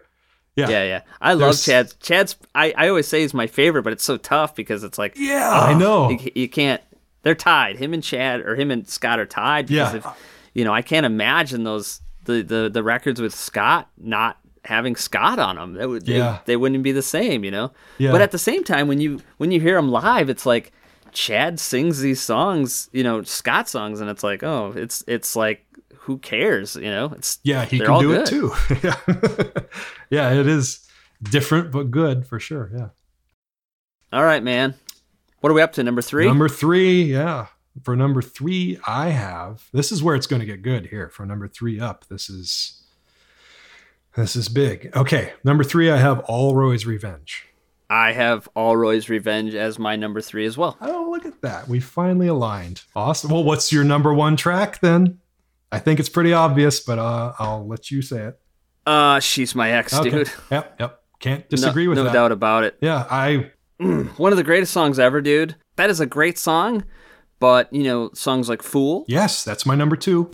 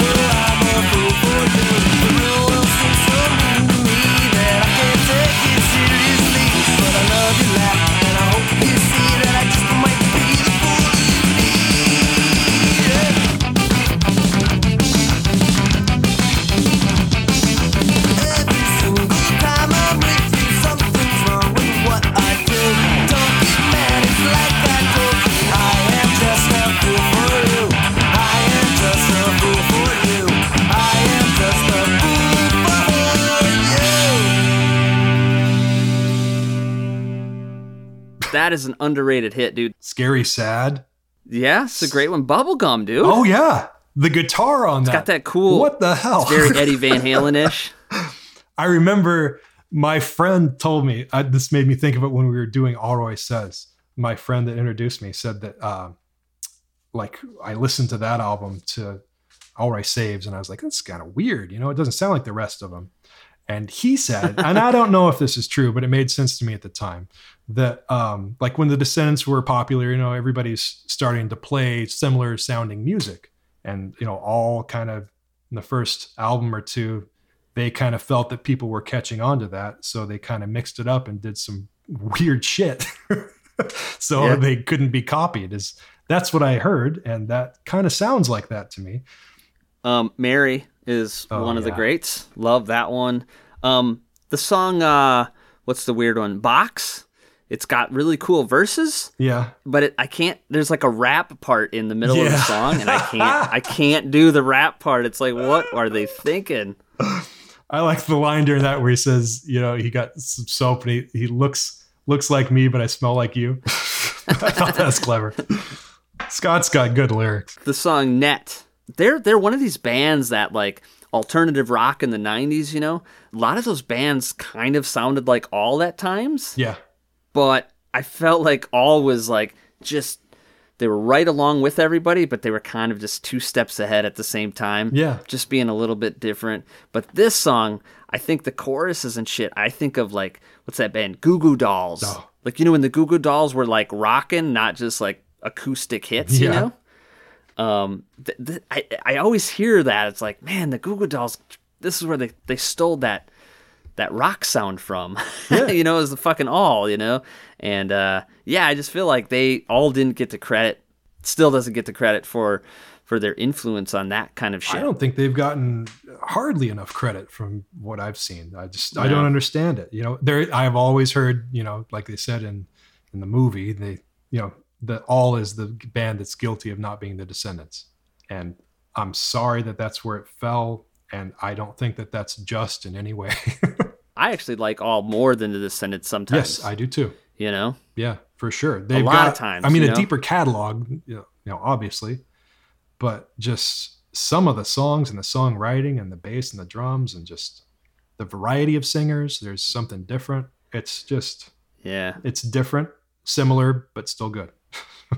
if you take the hits and you you were throwing hits at each other, you know, like clean sheets, you know, Yeah. uh, she's my ex, uh, silly girl, you know what I mean? You could go back and forth for Yeah. quite a while with the great hits. Yeah, you could. And um, I don't know, man. It's pretty much the same band, so it's like I can't. I don't think you can't get too mad at me for saying that I, I prefer all over the Descendents, but that's right. it's like fuck. I mean, you got four singers that were great. You got the same band. I mean, they were fucking. The band is incredible. I mean, they can all play Yeah. any any show that the Descendents are all plays. They are the best musicians on the bill. Even if you're not into music, I mean, you can, you can appreciate what they're doing and, and Yeah. follow that and see that they know what they're doing that it does sound good. I mean if you admit it does sound good. It might not be what you're normally into but they're making music and i can get in that. I imagine I'm a fan of this, but I imagine someone that's not a fan, maybe a maybe a guy that's into like I don't know progressive rock or something, might hear all and go, "Wow, this is you know this is pretty impressive. Listen to that bass player. This drummer is amazing, and these this choppiness of the songs and it's all over the place, and how they bring it back together sometimes. yeah I would I would assume that a musician um, would be impressed. yeah yeah for sure yeah and whether if you're just a casual listener and you're not into music you're just you're hearing the music as the background and you're not realizing how amazing it is you're mostly probably focused on the vocal which is fine but Yeah. you're just missing like the key elements in the background if you're not listening that in depth you oh we got hot rod lincoln on that album too that's a great song Yeah, that I you know what? That's the biggest knock on that record for me. Really? I don't like that song. oh i care for it i like it I don't like it. Hmm. That's fine. I just it's one of those What- like uh, we didn't- I, I will. I I like this version better. Okay. What about we didn't do the uh, the dot single, but have you heard Boy Named Sue on that?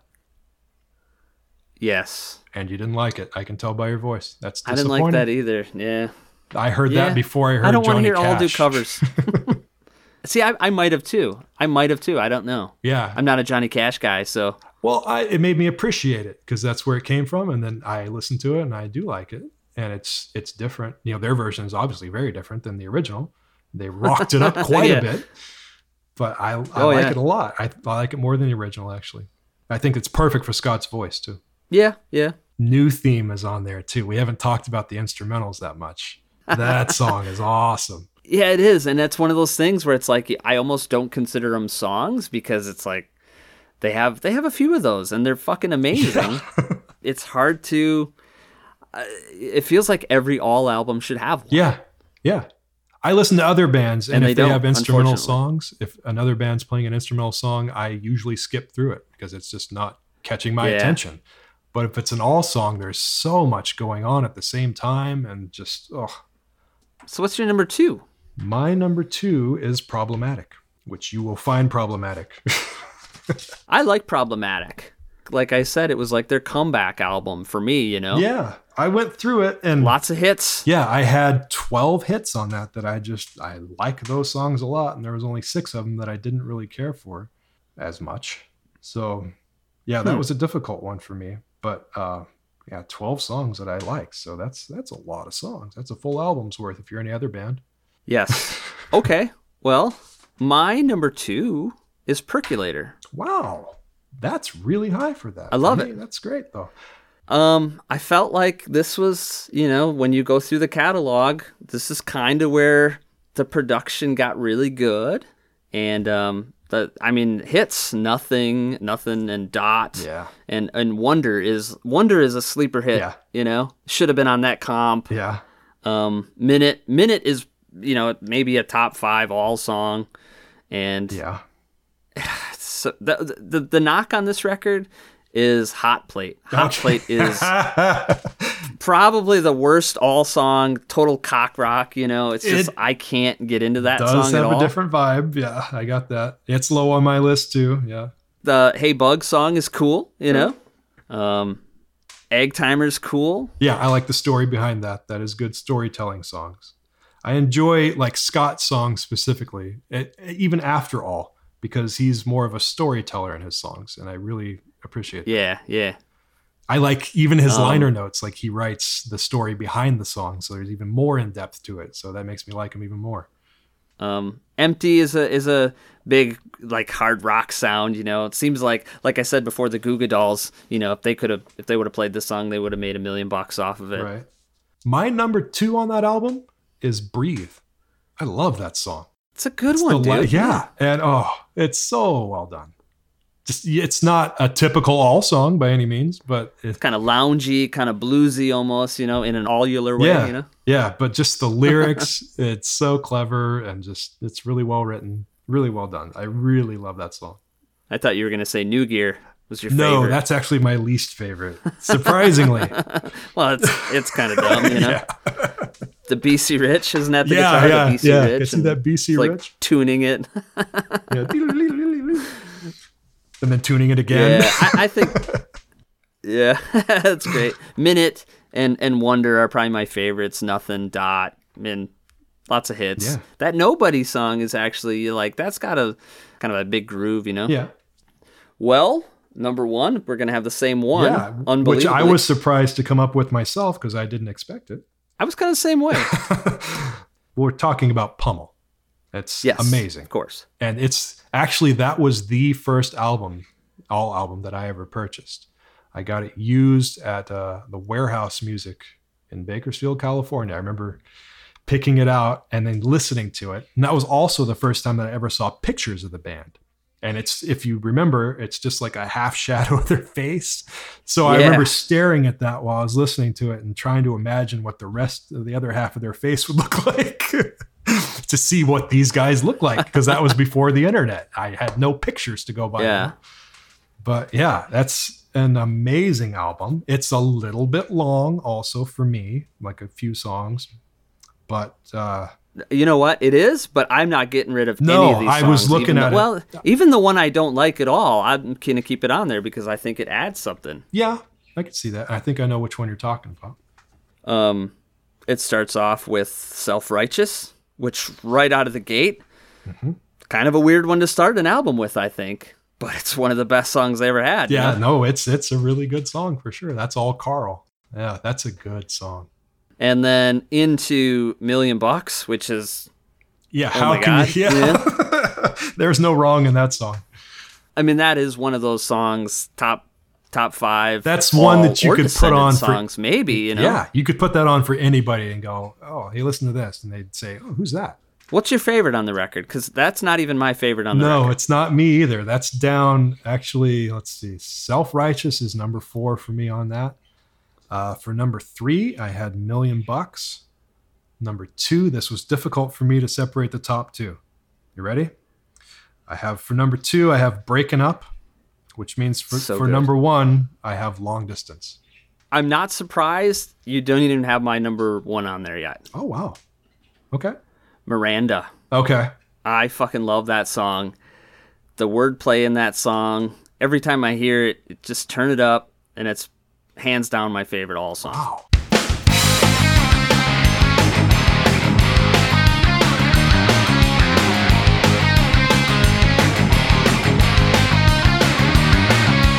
Miranda.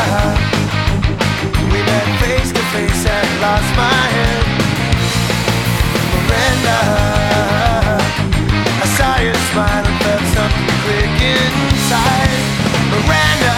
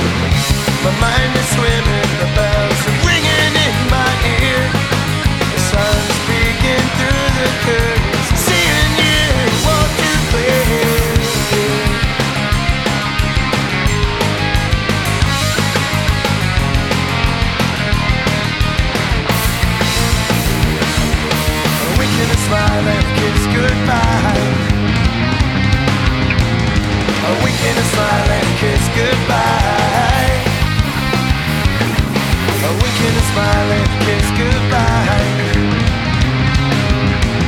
A wink and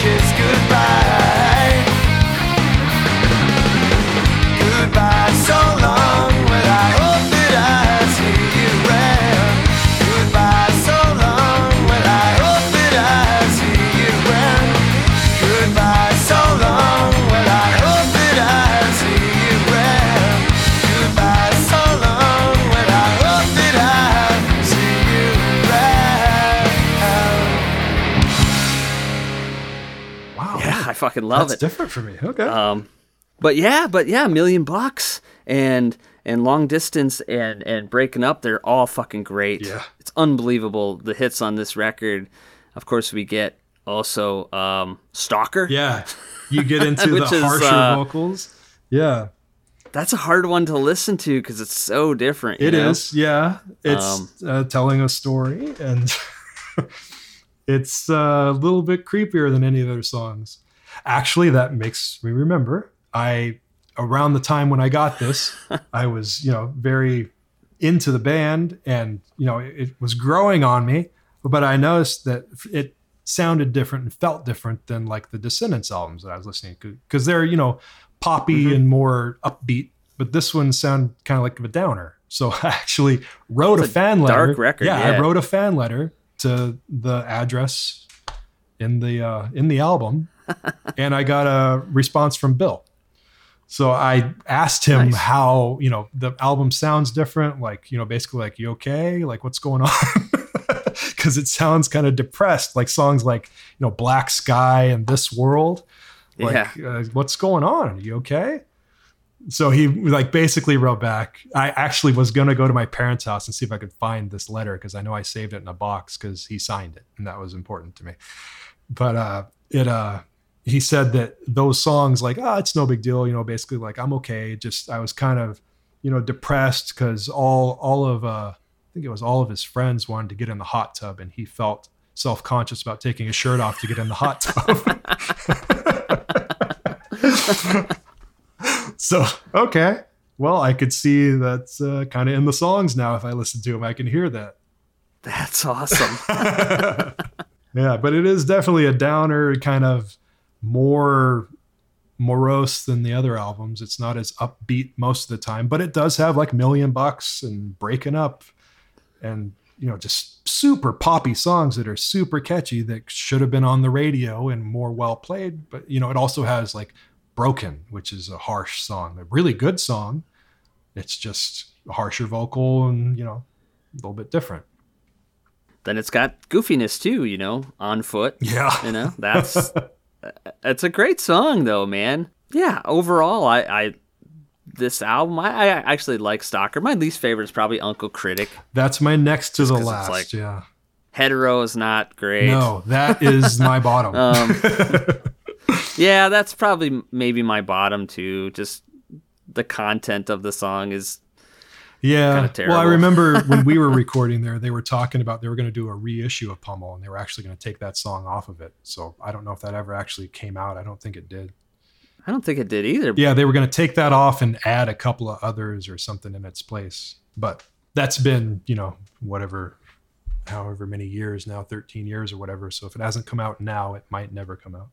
That's the same. I know for a fact, actually, that there is at least one. I don't remember now. It could have been two. I'm pretty sure it's one complete all instrumental album that has never been released that was recorded at least before 2009. Wow, Yeah, that's just in the can sitting there. that's interesting. You know, I've- I don't know. I heard that somebody, a fan, you know, found out that it was there and they offered them a million dollars to have just a copy of it, you know, not to distribute it, but to actually to have the music. And they said no. So it's still there in the vault. That and the old Descendents recordings from 2006 that with the original members, you know, with Tony. So that's sitting there that has never had Milo sing over it and I got to listen to part of that. Yeah, I got to listen to part of that in the car on, when we were at the studio, and it, it sounds amazing. I can tell you that. Box set, man. Yeah, it was neat being there, just you know, being in the building where all of this happened and all the history, and looking on the shelves and seeing like the master reels of like Descendents 06 that nobody's ever heard, and it's just right there. That's unreal, man. That they would keep that out like that. You never know. it's also unreal that they when we were there we were staying in the studio also so we slept there at night so we were unsupervised in the whole studio all night long and we could have done something if we tried but i didn't want to fuck anything up you know no, yeah, yeah. that's serious That's got to be pretty special as a fan. I wonder how many, you know, people that record there have to know. I would assume most people that are there know the history i would hope of yeah the band and stuff. and I mean, there might be some, you know, some local bands or something that that's just their studio. You know, yeah maybe they them. don't really care. But for for guys like you, though, I mean, Oh, it was guys like me, it would be huge deal to me. That was I remember like when um, we were talking. I just wanted to record an album, and you know we had the songs for it, and I wasn't happy with the recording on some of the other songs. We can do them better now. You know, we sound better. So I wanted to record the album, and I wanted it to sound the best that it possibly could. And that's you know that was my dream to go there. And I was like, you know what? Fuck it. I'm going to call, see what happens. So I looked up the website, called to see what the rates were, to see what it was like. So I called the number on the screen and it went directly to Bill's cell phone and my brain froze. I'm suddenly on the phone with Bill Stevenson and I was not expecting that. And uh, I, I got it out, you know, asked him about the days and everything. So we worked it out. And uh, yeah, we actually ended up going. The only reason we were really able to do it was because another band canceled that was supposed to, I think it was Rise Against. They were in and out the whole period uh, that we were trying to get remixes and stuff. They were occupying the studio and stopping us from forward progress. but uh, so they canceled and we were able to get a discount. I don't remember what it was, but it, it saved us quite a bit of money. And so, Wow. yeah, all the guys decided you know, that it was worth it for them to pay out of their pocket for their plane tickets. So we flew out there. I paid for the whole studio thing. And it was actually, we left. Oh boy, I'm going to get this wrong because I hadn't thought of it beforehand. I think it was three days after we got married. We left to go to the blasting room and we had our honeymoon at the blasting room. That's awesome, man. For you, Yeah, I know, right? Instead of going anywhere for a honeymoon, my wife was like, "Well, you know what? let's do this. Let's take a swing at this. She supported me on it, and I wouldn't have done it otherwise. And it turned out great. So Jason did your album, right? Livermore. Um, we recorded actually. Well, he did the mastering and mixing. Yeah, he. I, I dumped it all in his lap. We, I think we recorded. Uh, let's see, we did bass and drums at the same time, and uh, we did 15 songs total. So we did bass and drums, and then we had like I think two days on guitars and two days on vocals. So we had that's five days of recording and then three days of mixing. Three days of mixing. So Livermore was like, How many songs? I was like, There's 15 songs. And he's like, What the fuck? How am I? sp- I've never done 15 songs in three days. How am I supposed to do that? So he's like, Okay, well, I'll do what I can. I mean, we'll get as close as we can. So he dialed it all in and, you know, got it all set up. And, uh, it sounded amazing, you know, sounded great. I remember the first time listening to the last song on the album, uh, Not Missing You. We finished that in the studio. We didn't have a, a blueprint on what it was going to be like for sure. And we just played around with it in the studio. And actually, Andrew Berlin is the guy who recorded us. He did all of, you know, Bottle Rocket stuff and all of that also. So we actually came in two weeks after they finished Warning Device and uh, we were there when they got their final mixes for Warning Device. They came to the studio to listen to it. But um, yeah, he Andrew Berlin recorded us, and he helped walk us through that song and to figure it out and what sounded good and everything. And I remember sitting down at the mixing console and closing my eyes and listening to that for the first time, and I started crying. it was so powerful to hear, you know, something that I had in my mind that was something that Yeah. happened to me to come out and to sound like that. Yeah. That was bigger than That's I ever expected it to sound, and it sounded so good, and I was so so happy with that. And Yeah. Plus, just the environment that you're in too. You oh know? yeah, yeah. Just look, there's posters all over the walls. You know, you there everything in the studio. You know, oh, you know that's something that Karl built. You know, this is you know over here Frank painted that. You know, just all kinds of stuff, just all over the place. It's it was like being in Disneyland and having the keys. It was great.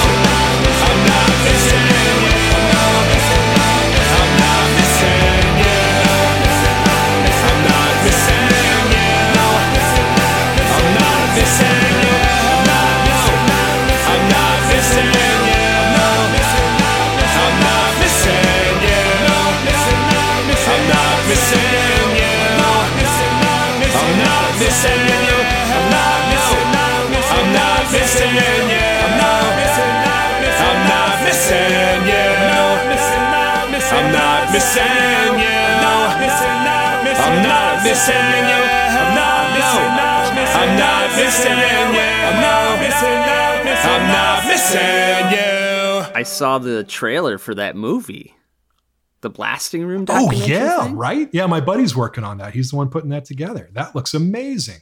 It's just a special place and um, it's like sonic iguana it's just one of those studios like smart studios it's just like so many important records have come out of there that you want to see some history you want to know you know kind of the inner workings you want to hear some stories Yeah. you know i fucking love Yeah. it and i can't wait for that thing No, I yeah, I remember when we first walked in, like uh, the manager, studio manager, he was actually the Descendents manager at the time. Also, he was showing us around and like took us to the you know the instrument room where they had some instruments. And he was like, um, see that snare over there?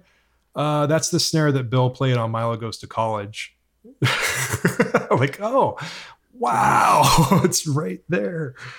that's nuts yeah just it's surrounded by history and it's it was it, Yeah. and i actually i had a video camera with me and i recorded a documentary of us recording the album that i have on a hard drive that i've never released anywhere and it's all edited and everything and i had it set up i was going to invite everybody over and watch it on the 10th year anniversary of the album coming out so I'd emailed everybody in the band, you know, hey guys, you know, I got this finally put together. Come over and watch it.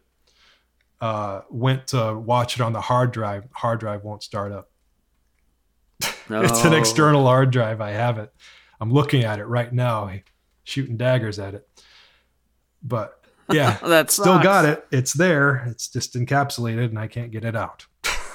yeah, but it was a neat little movie. It was neat behind the scenes on how we did everything, and you know, tour the studio and just us being there.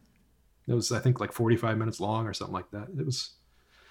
I'll have to get it back somehow. I got to take that hard drive in and have it looked at. you know just like you said the the the tour manager was the studio manager i love how they they keep their circle so close you know what Yeah. i mean Yeah, like they just they're friends with all their their their dudes you know the tour manager and stuff and you know obviously it's your tour manager you're not tour managing all the time so you might as well yeah, basically do other things for him i just i love that about that band it's like everything is so close yeah, um, it's just one of the things that's so so fucking special about that. That I don't want to say a band because it feels much more like a family, you know. yeah, yeah. It is. Yeah, that type of feeling.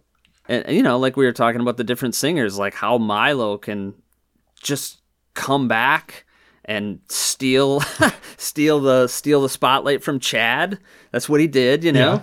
And the Descendents became huge, and Chad toured with them and was right there, and is still in the band. It's like amazing Yeah. that they. I no other band could do that. You know, Chad could Chad could go on. Obviously, he's not going to be as successful on his own, you know, Right. but he could have tried. Yeah, But I, I think that those guys are just so fucking cool that it's like, well, these are my buddies. Like, we all love each other. Like, why am I? Why would I do that? Yeah, even if you look back on when All was recording all these albums, Milo does backing vocals on a lot of them. Yeah, So, yeah.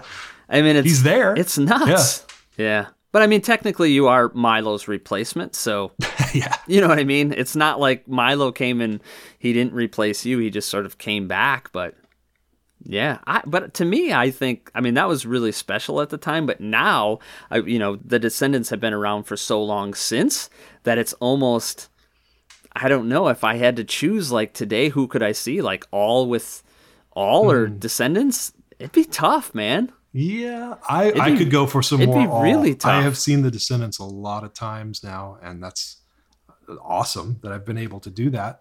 But I I would appreciate seeing All again. I mean, if you could pick the set list, if you could, if they were going to say, okay, you can see the Descendents, of course, with Milo, or you can see all with Scott, Chad, or Dave, whoever you want to see, and you get to pick the set list. Who are you going with? oh, it has to be So you one. got four choices basically, and you get yeah, it has to be one. four choices, you get to pick the set list. Playing the entire catalog or just the songs that they sang on because when i saw Anything in 2009 when scott was singing they were only doing songs that scott sang on Anything anything you get to choose. Well, I don't know what Scott's voice would sound like on the newer stuff, so I would have to, I think, go with Chad probably because I know what he sounds like on the older stuff. And I, Yeah, I mean, I I, would right. have said that you know Scott's voice is probably my favorite. Ooh, that's a hard one now. After going through all of this, I have, I don't know, Chad's really grown on me, and uh, I might have to say Chad even, but I really do dig Scott a lot. Yeah, I'm gonna say Chad just because the Chad songs seem a little bit more doable with Chad. Yeah, And uh, Dave, Dave, I don't think you know. I think it'd be weird to hear s like Million Bucks with Dave. you know, that'd be weird. yes, it would. But um, and the thing is, like, I, I can see like if I had to make a, a set list for all with Chad, I would be dipping into the Descendents anyways. You know, like Yeah. Silly Girl. well, that's like, let's have Chad sing that one. You know, yeah. When uh, I don't know if you had seen on my Facebook page previously, but I've we there's a thing that they do in Fort Collins, you know, where the blasting room is. Uh, it's called Groveridge, and it's like Descendents karaoke, basically. Like they're the backing band, and you get up. And, Oh yeah, I saw the Brandon. Brandon. yeah, I filmed that. doing I filmed that actually. Oh really? Yeah, that was- Yeah, and he fucks up, right? yeah, at the end, yeah. Oh, it was Of course so you'd great. fuck up. well, who wouldn't? I mean, everyone knows the lyrics in their car. I know. But when you, you know, you get on like a floor with with the Descendents behind you, It like is you're gonna fuck up. unnerving. I I've done it. Uh, I think I've sang five or six songs now, and it's Really? yeah. It's I did "Silly Girl" uh, last and Talking was the last last time. I got two songs because somebody else canceled, so I had to go out to my car and learn "Silly Girl" good enough to. Uh, perform it with the Descendents in about 45 minutes, and I was sweating bullets um, I've gone and done that, and uh, that's amazing. To I I remember uh, my friend sent me a picture of him doing it in like 2009. Like my friends from Colorado, Brad and Pam, they were sending me pictures of those uh, performances where Brad was singing with them, and I was like, "What the fuck? How did you do that?" You know? And he's like, "Well, if you lived here, you could do this type of thing." so, so next time they did it, he was like, "Hey, they're doing that thing again. Do you want to come out for it?" And I was like, "Yeah." So he's like, "All right, well, let me talk to Grover." And if you don't know, I guess most people probably don't. Grover is the guy who basically helps them practice when Stephen's not there. He's living in Oklahoma, so he's not close by Fort Yeah, Collins. okay. So he practices with them when they're going to go on tour or something and gets them ready. And you know, Stephen practices on his own, um, and then they come together and perform. But so, in order Hmm. to pay homage to Grover and all the hard work that he's put into it, they agreed to put on the show with him, you know, once a year when they're practicing. And Grover can invite all of his friends to sing a song. So I'm in that elite little club where I've gone three or four times now and sang, and it's amazing every time. And I remember the first time I did it to get up on stage, and I made myself take a take a breath, take a moment, look to my side, look behind me. That's them. We're doing this, and then it was amazing. I did Bikeage. That was my first song, and Really? yeah, it was great. Great. And just everybody's into it. You know, everybody's there for the same reason, supporting friends. And it's fun. And I missed I missed it in 2019 because we were looking to buy a house. So we were saving for that. And then of course COVID this last year, so they didn't do it. So I'm hoping in the future, you know, that wasn't the last one, but we'll see. They're pretty humble, but do they do they understand your nervousness when you get up there, or how special that moment is for for you or whoever else is up there? I don't know. I don't personally, I don't know if it's as special for anybody else that gets up there as it is for me, but I feel like it is because most Oh, of the people, well, I'm one of the only people that comes from so far to do it. Everybody else is there basically because they're, you know, Grover's friends. But I'm I'm from out of the area and it's, you know, a big deal for me to have to get there to me. so it's it's uh I don't know. I I feel like it's a big deal to other people. I know a lot of people are nervous It about is. it, as you can see, like you know from Brandon's performance. But it's um, it's really really neat every time. you turn around and you look at Bill. I mean, they have to like know like this this fucking dude is not gonna make it. Like they have to almost wonder like, yep, this is the guy. He's gonna fuck it up. He's too nervous. I know, I know, You know, I it, know. it has to be fun for for that reason. You know, for them. But yeah, that is really cool. I I've didn't know that. I I I saw that video of Brandon, but I didn't realize this was a thing like often. You know, I didn't realize it happened. yeah. It was going on once a year. Yeah, for the last few years. That's But cool. yeah, it is very cool. yeah, I don't, I don't think they get it either. I mean, I, I don't know how how would you explain that to them? I don't know who you know their favorite musicians are. I mean, it's like being on stage with the Beatles or something like that. You know, if I was a huge Beatles fan, that, but they are my Beatles. Bill has to know how special he is alone. I mean, his history, Black Flag, you know what I mean? I mean, he has to know how beloved that band is and how legendary they are. And the Descendents, to me, the Descendents, it's not even close, but the Descendents are that legendary too. They they have to see that. I hope so. I tried to make sure that that they do. I cornered Karl last time and you know shook his hand and thank you and like you know this all means so much to me every time. I'm a big fan of paying it forward and showing gratitude to people that make a difference and that mean something to me. And I will go out of my way to tell you that I think you're doing a great job if you if I see that you are and I am thinking of it at the time. So in order Yeah. to you know to be able to say that to him face to face, it's makes me feel good. I don't know how he felt about it. It's the I feel like it's the kind of thing that he hears all the time, but I don't know that, you know. I would imagine that, you know, people got to be throwing that at him constantly. Yeah, but where is the point where you get tired of hearing that though? I I, No, I, don't think it ever tired of hearing happens. it. Yeah. Yeah. I mean, but if you've heard it so many times where you're just like, ah, well, thanks. Like, then, I mean, that's not what he said. He, he wasn't that, you know, shruggish about Yeah, it. yeah, but yeah. just, uh, I- it's got to come to that point eventually. Like, I imagine that's happened, you know, with the Rolling Stones or whatever. You know, somebody's told them that they're great so many times that they're tired of hearing it.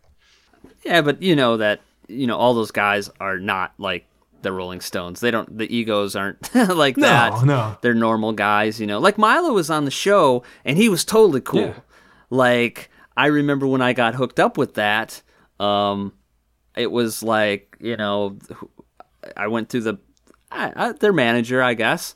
And um, when I got that, I got an email from Milo, and it was like mind blowing, you know Yeah.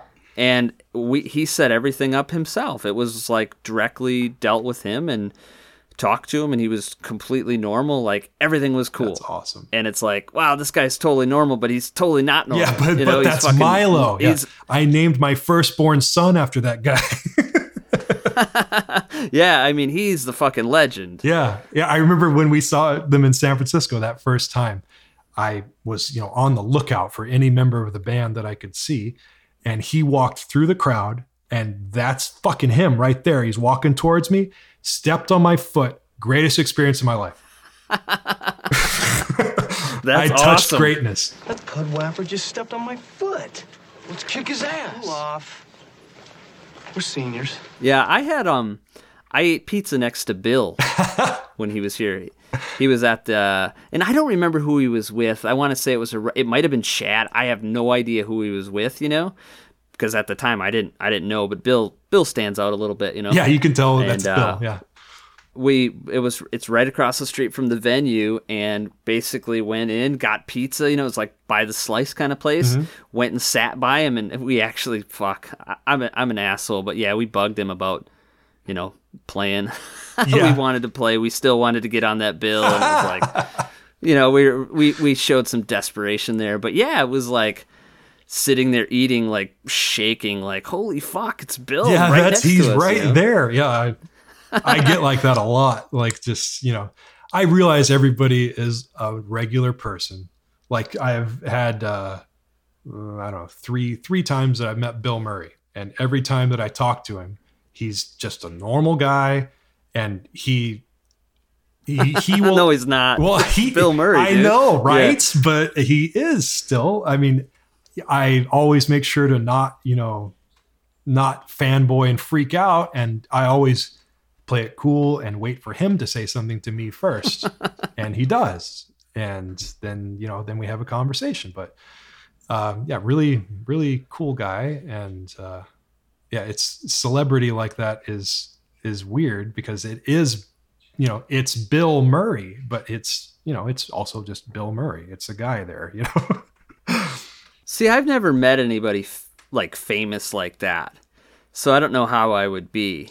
I You know, yeah. I mean, I meet I meet like my heroes and shit, like you know, over over Skype. I meet Milo. Right, you right. know what I mean? And that's to me, that's like I get a little starstruck there, but that's because these aren't just famous people to me. These are guys that have written, you know, the soundtrack to you know my Yeah, life in it's a way. personal. You And know them, but they don't know you. it's I don't I don't hold them like up like some people do, but I just I look at them in a special way. But somebody like Bill Murray, I think it would be cool to meet, but I don't I don't know how I would be. yeah. Well, you got to play it cool, otherwise he won't be cool. Yeah, I saw him blow Like, up on some people too, so you got to play it cool. Yeah, like I'm pretty. I don't think like I've. I'm not an autograph guy. Like No. I don't. I don't know. I think I met Paul Westerberg once. I got his autograph, you know, but it was like one of those after the show, like got in line kind of thing, and it was really weird. I didn't want to do it. Yeah. But at the same time, it was like it's fucking Paul Westerberg, you Yeah. know.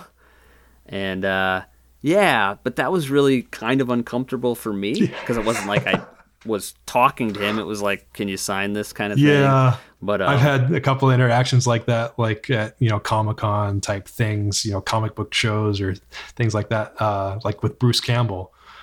like this Oh, whole nice. yeah whole build up to there's Bruce Campbell. He's sitting right there. I'm getting closer in line, closer in line, and by the time I get up to the front, like you know my hands are just clammy and sweaty, and I can't talk, and you know get up there, and he's like he's talking to me, but I'm like uh huh yeah, you know just one word answers and like you want me to sign something? Okay.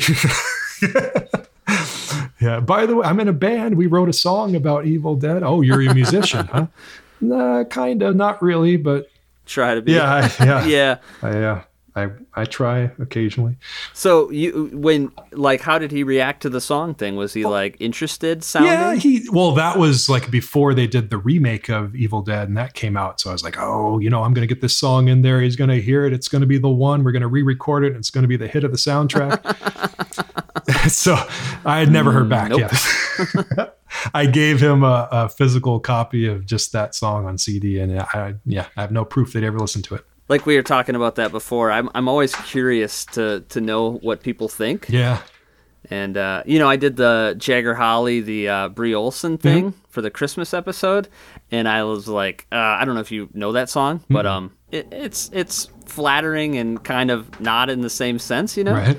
So I didn't I didn't want to just like, hey, you got to check out the song they wrote about you. Right. you know, I mean, it's it's not something that you would do, but it, it, at the same time, it it is kind of flattering, I guess. well like our song christina ricci i that was the Yeah. first song i ever wrote and it's uh yeah i was standing over a manhole somebody was down in the manhole at work and i was up top being hole watch and i had nothing to do so i was like i'll just write a song so that's what came out of my head and so what what's your favorite movie that she did? um i mentioned them in the song. Um i really like buffalo 66 i think that's amazing. Okay. that is such a good movie.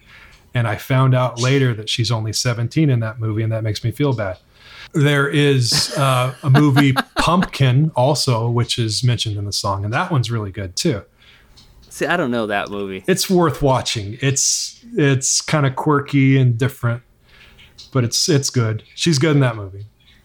But i heard that she heard the song through somebody on myspace that was one of her friends supposedly. So i don't know if that's Nice. true or not. I actually missed the chance to meet her at a comic-con thing here in the bay area um last no two years ago. I missed it by a day. I didn't know it was happening and then i saw the thing afterwards and i was like damn it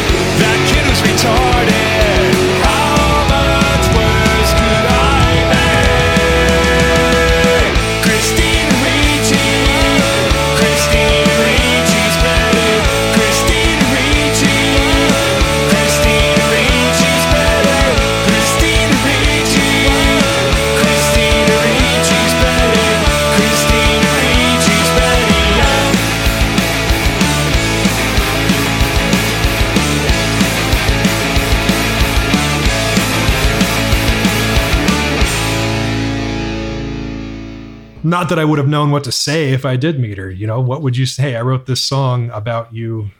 It, it talks about your boobs at one point. I'm looking at you right now. I hope this isn't uncomfortable for you. yeah.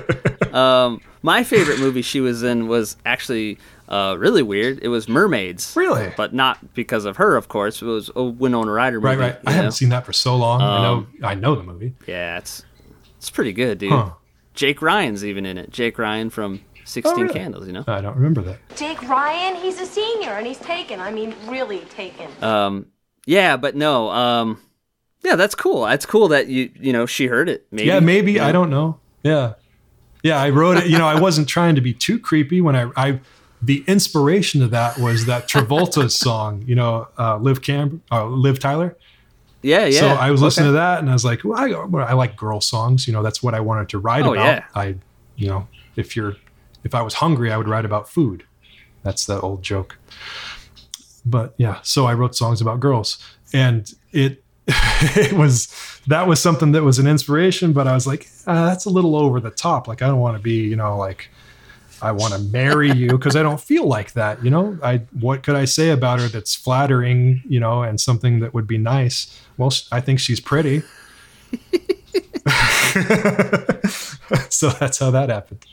when I see an album, you know, when I see the track list and I see a famous person on there, Yeah, I I tend to like skip to that one. yeah. Uh, that's those are Pretty quickly, usually some of know? my favorites. Yeah, just because there's that you know the pop culture kind of thing tied in with it.